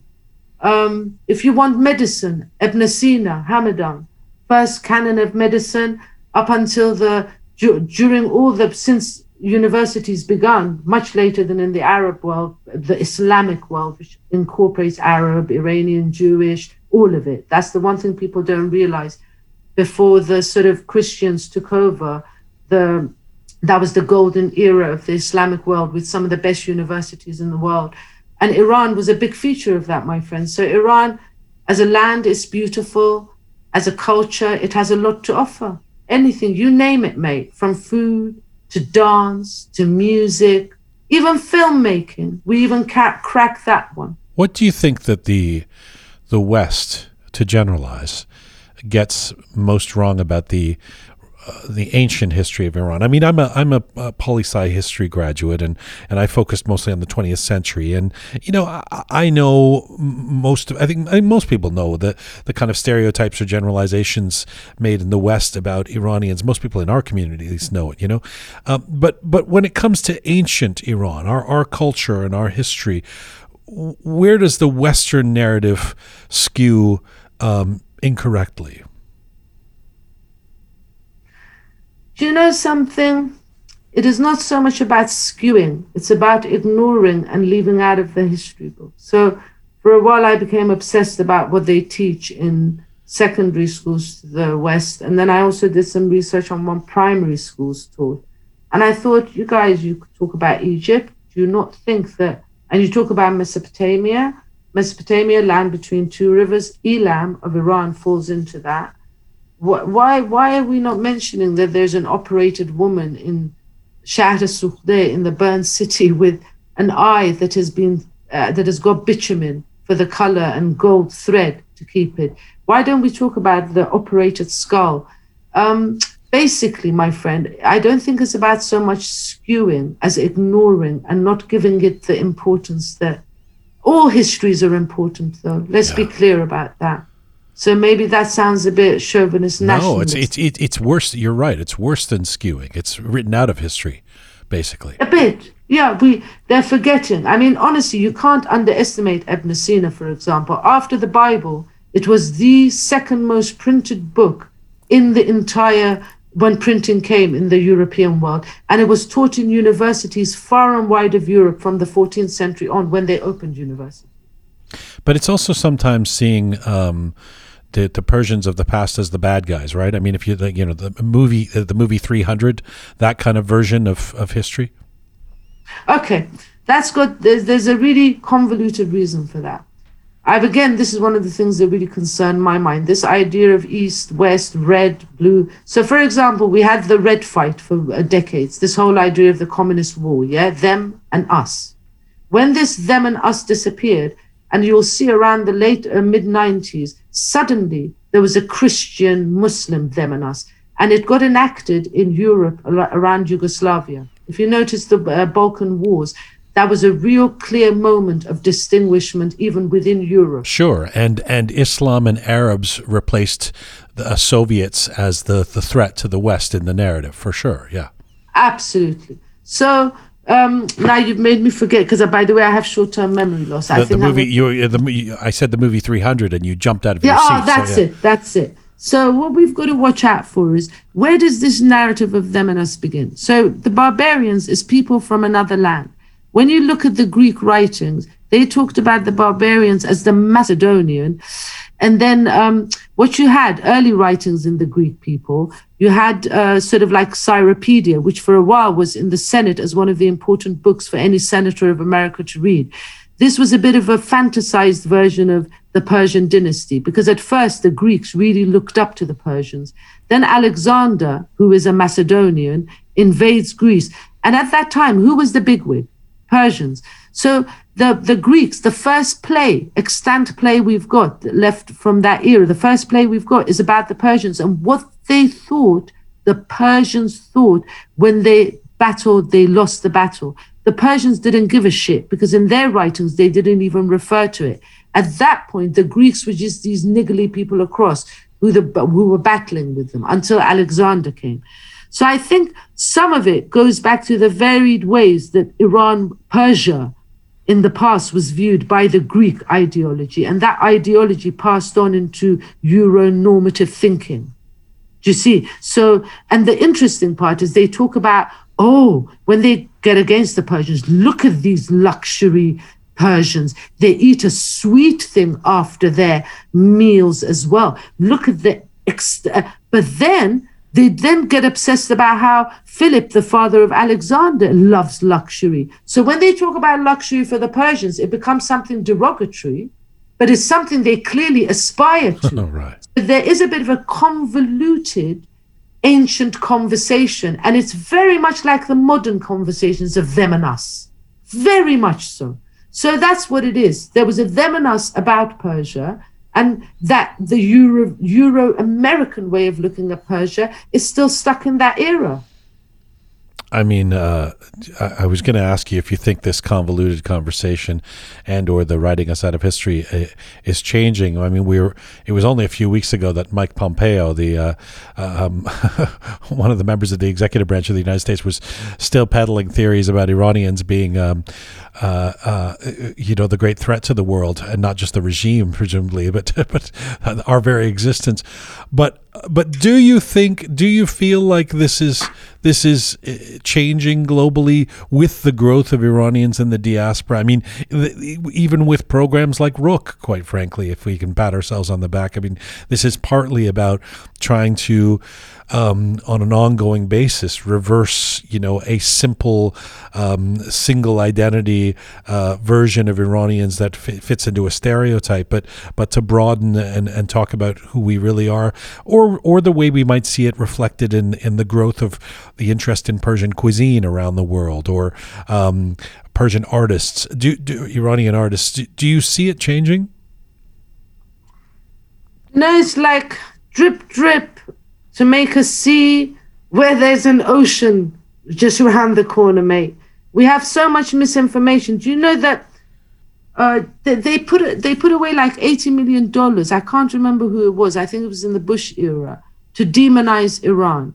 Unfortunately, um, the amount of demonization that goes on, the amount of apathy for the recipients of that demonized vision. So it's one thing having ignorance, but it's one thing not being interested to look beyond Fox and Pompeo and people as idiotic as them. No offense. No, I shouldn't say that because they're probably very bright, just from a different ilk. But um, yeah, it helps that people like our food. It helps that they meet you and think, oh, he's civilized, or they meet me and think, oh, she sings well, or what have you. But there's an ocean, my friend and drip drip the seed. You know what I'm trying to say? So we can try, we can try, but how Iranian are you, Jian? You went to Iran when you were five, and uh, how how Iranian are your children going to be? So it's a it's a really big question what what's happening, and unfortunately, what deeply depresses me. so I don't want to go too much into this. What's happening within Iran? So this like Bush, uh, this new one, Trump in a matter of four years, Jian, the price of Iranian money went from, it used to be around 1,400 for a pound. We'll just go with pound. It went to 5,000 and during for a pound. And then the 5,000 is now 35,000 right. tomans for a pound. And let me give you some perspective, Jian. You could buy a brand new car for 20, uh, no, for 20,000 tomans in 1979. The devaluation of the Iranian currency and the whatever goes on politically within Iran. Do we even have a culture left to look back on? Do people even they're too hungry to think about their culture? Right. Yeah. By the way, I don't have any kids yet, but when I when I do, I assure you that little Mahmoud and Akbar will be um, extremely. Uh, they they will be required to recite the Shahnameh at the age of two. They will be required to. Uh, to do uh, entire Maz Jobrani stand-up uh, routines, they will be required to write um, a critical dissertation on "Not Without My Daughter" by the age of six. So I, I, I will make sure that um, they are well schooled, and uh, you've gone silent. You're, you're in shock. I'm listening. Yeah, yeah. I'm listening to you, but okay. still, my friend, this is really different. I know. From I know. From I know. Iranian culture. Sometimes when I go, because I go to Iran a lot. I pretty much go every year. I'm obsessed with my family. I enjoy nothing more in the world than picnics with my family or sitting on the balcony with Balal. And oh, I can't begin to tell you. To me, it's heaven on earth. And um, yes, yeah, so when I go to Iran, sometimes I come out of Iran and I think, wow, in some instances, Iranian culture is more alive outside Iran than within Iran, simply because of the social, economic, and political pressures within mm. Iran. So, in time, those you can erase a culture within a land itself, Jian. And that's what I fear very much, to be honest with you. In the spirit of interspersing uh, musical moments throughout this interview, I, I, just want to play a taste of one more piece of music. Um, I know we're going to go out on something very new, but this is this one's relatively new. It's from last year, and this is a collaboration with. Uh, uh, our common friend, our dear Arshid Azarine, uh, the great uh, jazz piano player and doctor, uh, uh, the Iranian French man. This is a, a, a piece called Hidden Hell. Uh, let me just play a little bit of it, and then I want to ask you about it. Sun comes up and we lay down, slumbering high till nightfall come. Close the door, come lay by my side.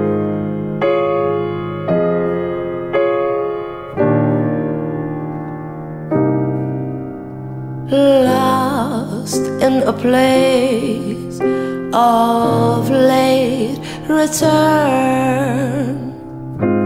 Silver line bars endless pleasure to pay. Hidden hell we made, top of the tower we end.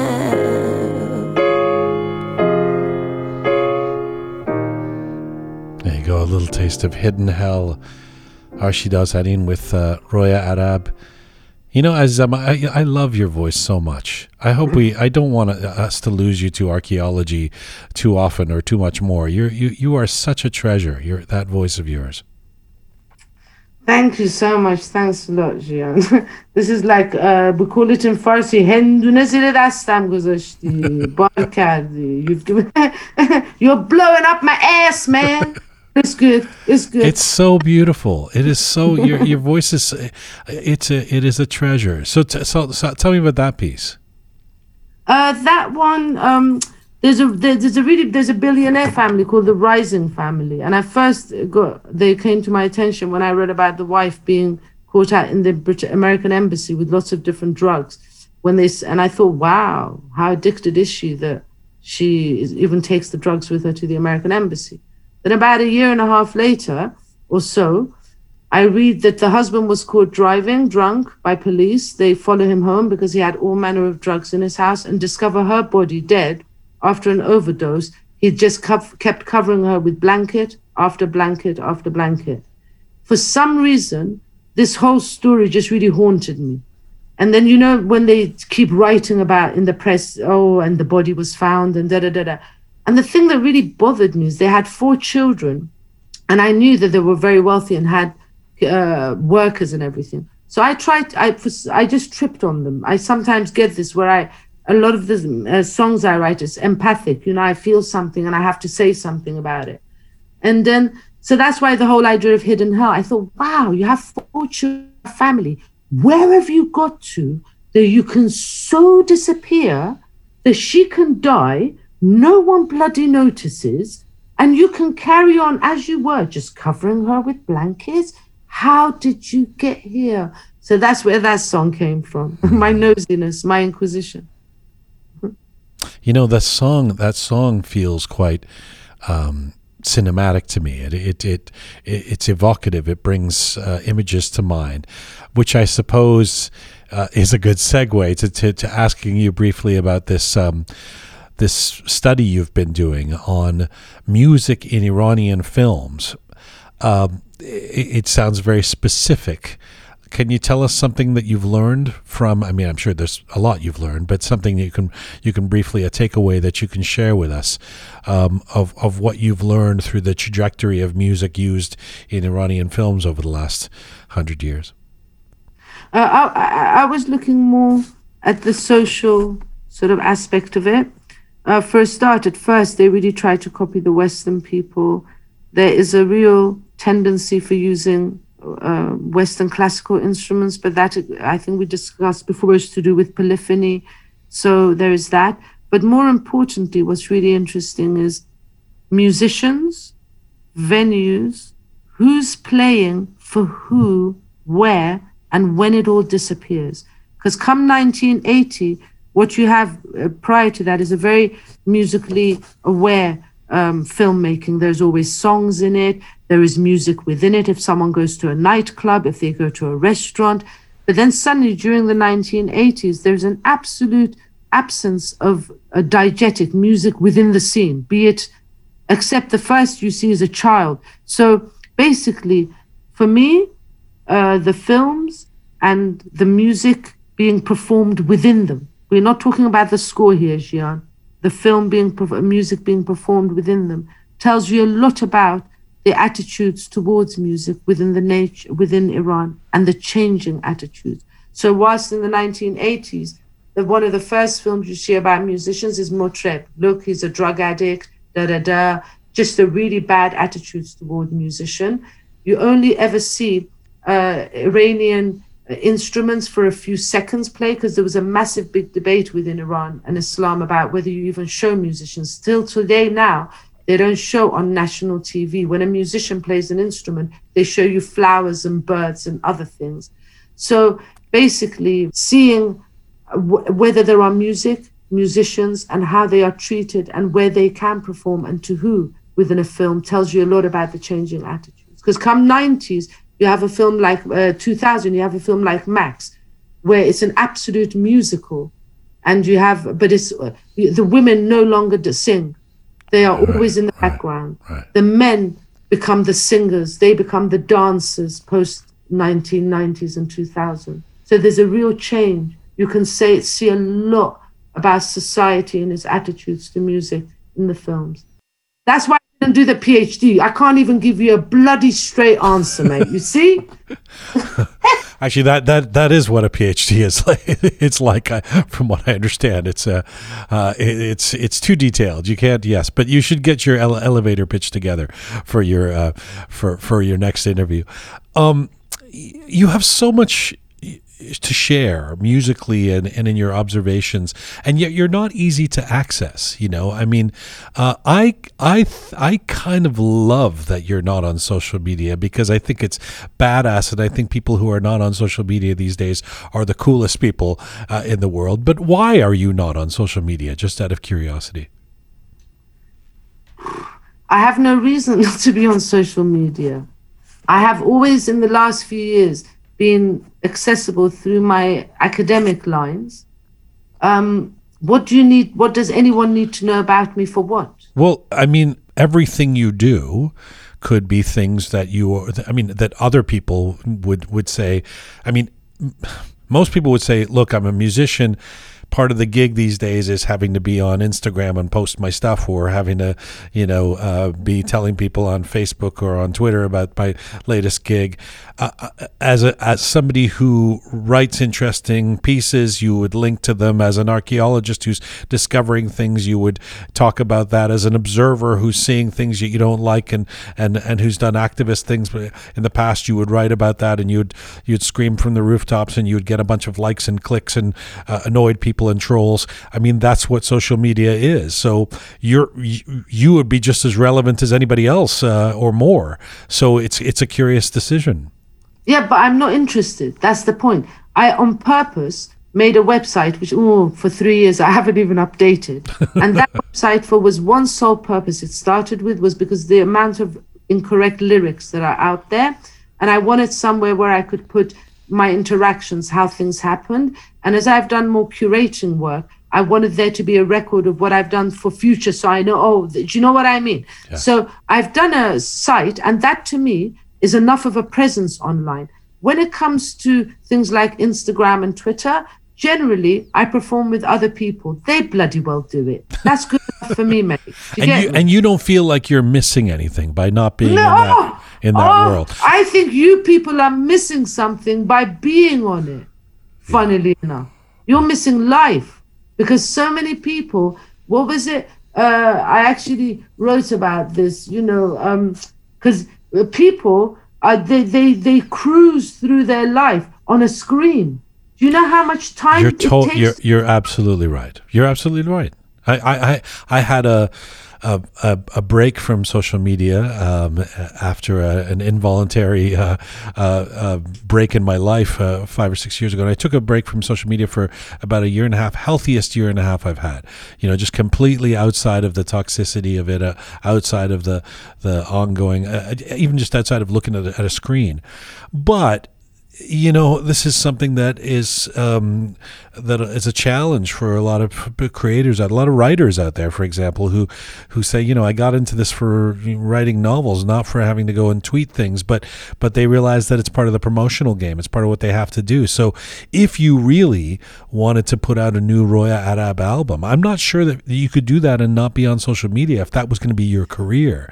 I mean, maybe the uh, fact that, but you know, no, that's why. Look, my friend, one of the reasons when you asked me about, oh, if you'd stayed with archive, one of the things that really freaked me out as I've grown older, I thought, oh my God, imagine if I'd been successful, I'd have to go on tour and sing again and again the same song. And the more successful I was, I would have had to sing that same song again and again to more right. people. Yep, yep. So, to be frank with you, it's a case of what do you want out of life? I want out of life the opportunity. When I write a song that I believe in, I want the opportunity to share it with people. Over the last few years, I've made a conscious decision not to record anything. I simply do live.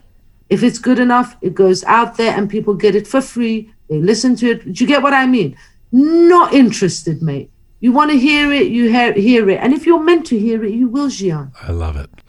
Uh, I, I think it's brilliant. I think your your outlook is absolutely brilliant. I really do, and and and probably the the, the healthiest of of most people that I know. Um, do you do you, you you've mentioned that I, I I know I can't keep you forever, and I'm thank so thankful for the time that you've given us. You've mentioned that you've returned to Iran and like to visit. Do you do you wish to return to Iran to live at some point? Oh, Jian Aga. If, if, Beladi, if. If I could have. What, you know, oh man, you, you ask me. You know, in Iran, sometimes you get these people who've managed to make these amazing baths for themselves, gardens. So, depending on which area of Iran you're living in, they will have the best fruits, nuts, and so forth. One day, my dream would be to land in such a place and uh, live in my country. Yes. Oh, what a dream. Can you imagine walnut trees? Oh my God, I love walnut trees. My own chickens and eggs. So, yes, actually, Jian. And I'd love- presumably, I- you, presumably you'd you would require a a change of uh, government or regime for you to do that. No, not at all, Jian. Because a lot of Iranians I know, when you live out in nature and in those kind of situations, and if you're in Iran, Jian, if you don't bother them politically, they don't bother you, mate. Simple as that. So, so then, what's stopping you? Go, go. Uh, what's stopping me? I'm married to a Western person. I live here. My siblings, who I'm very close to, are here. The things I do is here. So I've got a East Africa, Iran uh, thing I'm I've been developing recently, where um, we are. I've been made a associate at the SOAS for the Center for Middle East Studies. So I've been curating events again, things that interest me. And recently, I've got into East Africa, Iran. Jian, I get much more done this part side of the world than I would in Iran. And my life is on this side of the world, realistically. But in retirement, if you said where in the last 10 years of your life you want to live between 70 and 80, because I can't imagine living beyond 80, almost impossible, I would say yes, my beautiful garden in Iran somewhere. Someone lets me rent the house and buy their uh, orchards and their, oh, you don't know. ma- maybe maybe you could bring the Western person with you. Yes, yes, the poor man. The I don't- unnamed the unnamed Western person that you married. Yeah, you could. Alex, Alex. yeah. So you know, we'll see what life brings, Jian. You know, I, I, I, now with this COVID business, let us see what 2022 brings, because I think we're going to wake up to a slightly different world order, and things will shift a bit. So we should all be prepared, because you know it's the age of Aquarius as well, Jian. I don't know if you believe in that stuff. It is the dawning. I, I believe it's the dawning of the age of Aquarius. Yes, yes, yes. And and it's funny, I had an astronomer here about two months before COVID kicked off. Very, very good astronomer. And he used to be actually Neil, he used to be the thing of NME, a new Music Express magazine, the editor, I think. Anyhow, so he, that's his sideline he adores. And he was saying to me, Roy, big changes are coming for the whole world. And they've been saying it for ages, Jian. And it took an invisible bastard of a virus that you can't even see to uh, herald it. You know what I mean? Yeah, to yeah. make everyone have to make all the changes that mean things change. You know what I mean? Listen, I adore you. Uh, I I I want to meet Alex. I uh, I think you have a brilliant voice, and uh, and not just your singing voice. I am uh, so excited to to to see where you take things next on the Roya Arab journey. We're going to play another collaboration of yours, but this is a live version of "I've Got You Under My Skin." This is something that you've just shared with us. Tell us tell us a bit about it, and, and, and we'll play it uh, going out later. Sure. Um, basically, as I said, I started really taking back my music for myself, and after what, starting to work with some Iranian stuff, I just I've been exploring, playing with East, East, West in terms of aesthetic, in terms of lyrics, in terms of translation, the lot. So I was um, Puya had left, and we had to come, and I, we have we were one song short, and I just came up with these notes, and I thought, oh my god. I've got you under my skin. And then Puya came round and I said, Man, please bring out your sitar. And he was so funny because he's like, What am I gonna play with this? I was like, Whatever you dig, man. And then he's playing, and then I don't I don't know about Iranian music like he does, but you know in Iranian music we've got dastgah and gushe, the different sort of um, setups. It's a bit like the ragas of the Indian music. And he starts playing, and at one point he got tearful. He goes, Roya, man, this is so and so. Uh, he was a bit so basically it has a very special meaning to both of us because for me it was the first time I tried such a thing, and uh, hopefully you enjoy it. This is Puya Mahmoudi. Yeah, absolutely. He's wonderful, multiple instrumentalist and a great musician when it comes to awareness of the different uh, regional musics of Iran, which is something that's lesser known and lesser. No, they've got good with it recently, but really important, really important because we we concentrate too much on the Qajar era. They sort of uh, came up with this. Uh, they they classified music and they left out the regional music. So it's a really important part of the identity of Iranian music. Roya Arab, Roya John, Roya June, thank you so much for the time. Thank you for the insights. Thank you for sharing the art. Um, it's it's been such a great interview. I hope you will share it on all of your social media platforms. And of which I have none. Uh, but you know what, mate? Just if you put it out on your Instagram, just hashtag Roya Arab in the house, yeah, in it, yeah. in the house. no one needs to hear it. We'll So just keep it for you and already a I. hashtag. I'm going to send it to you. You can send it back to me. We can. Uh, we in fact, I can. I'll send it to you in an envelope, and I'll I'll post it. Um, it's a pleasure. I hope we saw, speak again soon. I hope I see you when the pandemic is over. Thank you for this and take care of yourself. Thank you, Jian Jan, and all the best to your team. Khudafis. Khuda. That's Roya Arab, the musician, lyricist, archaeologist, curator of cultural events with a focus on Iran. Roya joined us from London, England today.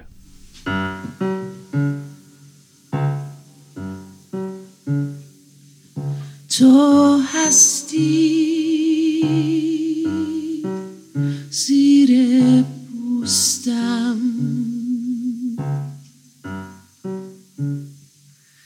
تو رو دارم درون قلبم. تو هستی.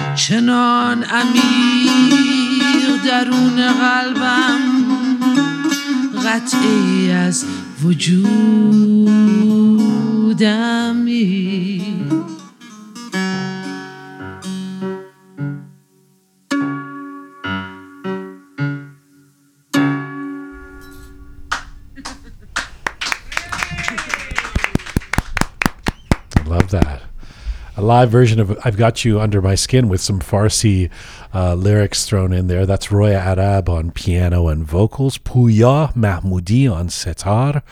Oh, what a joy that was. I suspected that was going to be a fun conversation, and uh, it, it- she didn't disappoint. Captain Reza, the, the fabulous Keon Groovy Shaya, back with us here. Gentlemen, she is candid, isn't she? Like she's not afraid of expressing her opinions. The only thing that I didn't quite agree with her was not being on social media. you want her to be on social I know. I I feel like. Roy I Arab on social media would be a lot of fun. I know. Yeah, yeah. Like I would actually follow because I feel like she would be very candid, open, and rook, and her opinions are interesting. Although I, I it. so respect anyone who stays away from social media, to be honest.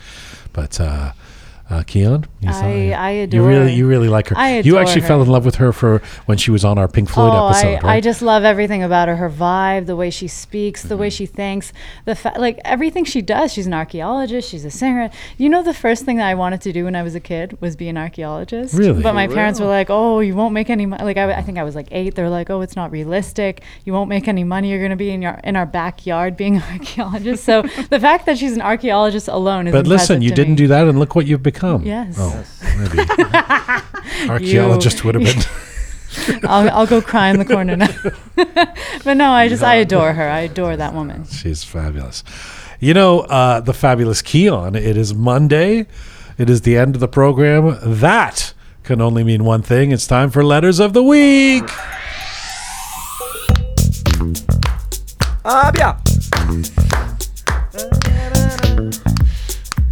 Is there ever a time that Reza doesn't say that? No. He's been going to a lot of parties despite the fact that it's COVID.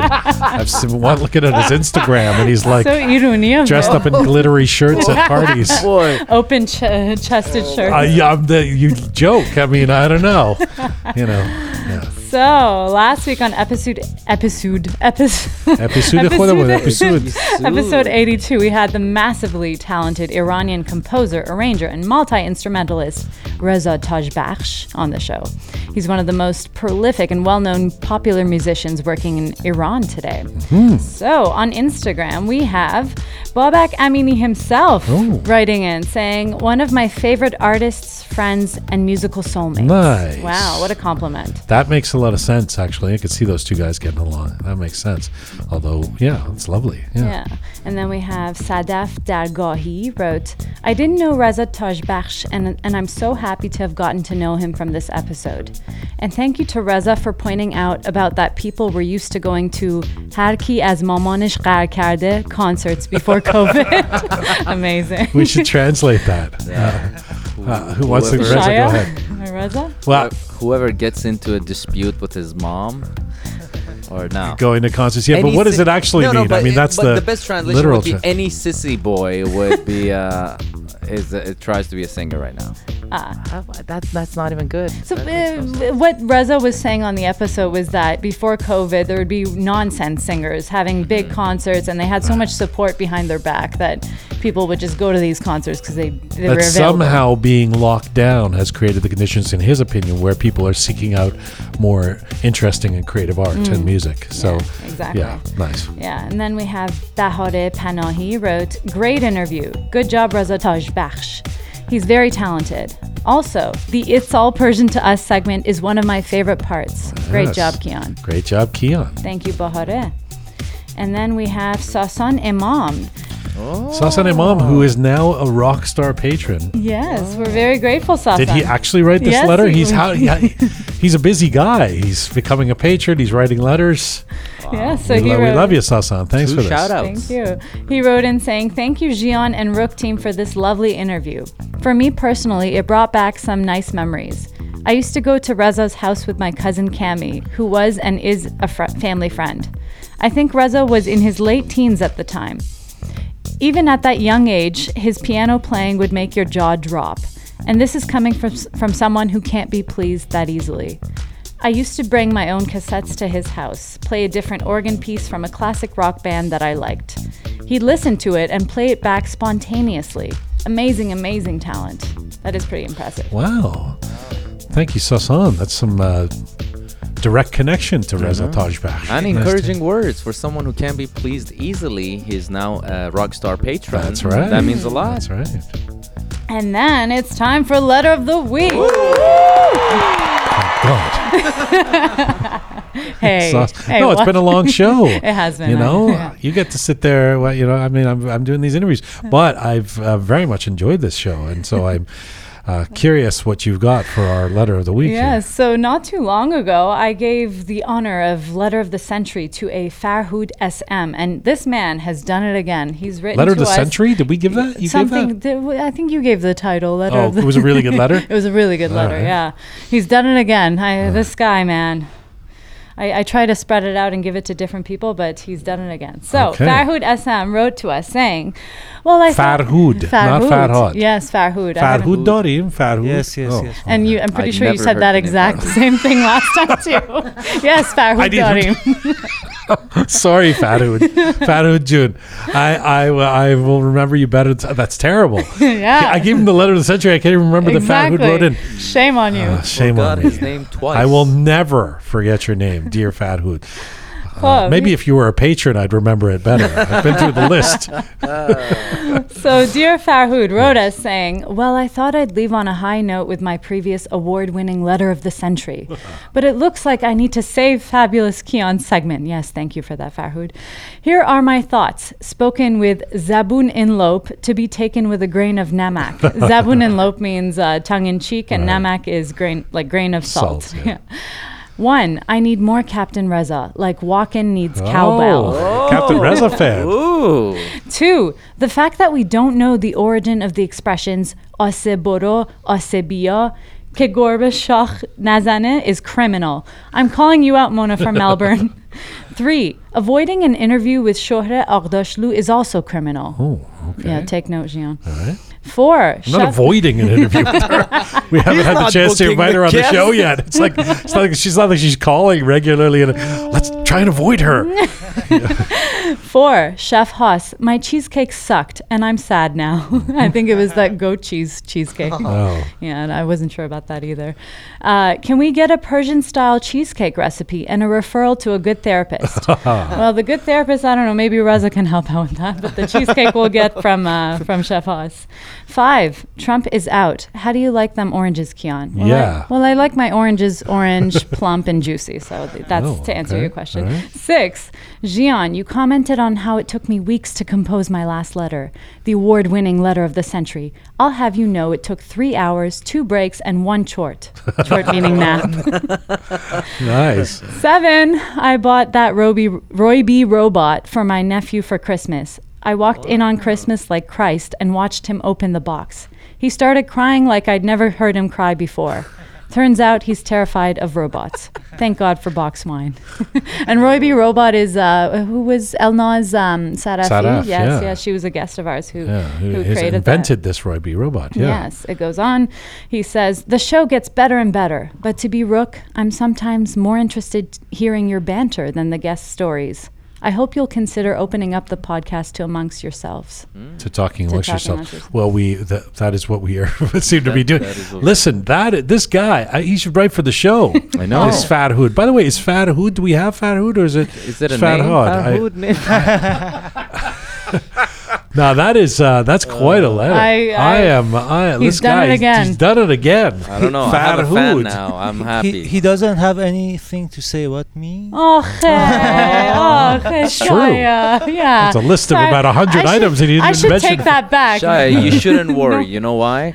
Because this too shall, Shall pass. pass. Yeah, these two shall pass. You know what, Shaya? Yes, what? Harce as dus resad nikust. That's true. And the Arus can't dance because the floor is catch. I'm getting them all mixed up. It's been a long show. Listen, Farhood SM, you uh, thank you for your excellent letter. The fabulous Keon, thank you for uh, uh, well, Reading it? what am I thanking you for? I have no Uh, idea. You know, you basically just here, but just existing, being born, all very usable. absolutely, absolutely for being born first of all, uh, and uh, you are fabulous. You are the best. You are you're you're the glue that holds this shoddy operation together. When we get to the letters segments, um, Reza, Captain Reza, you are uh, not a captain, but uh, thank you for all of your hard work. And Shaya, I'm sorry you don't get mentioned in these letters.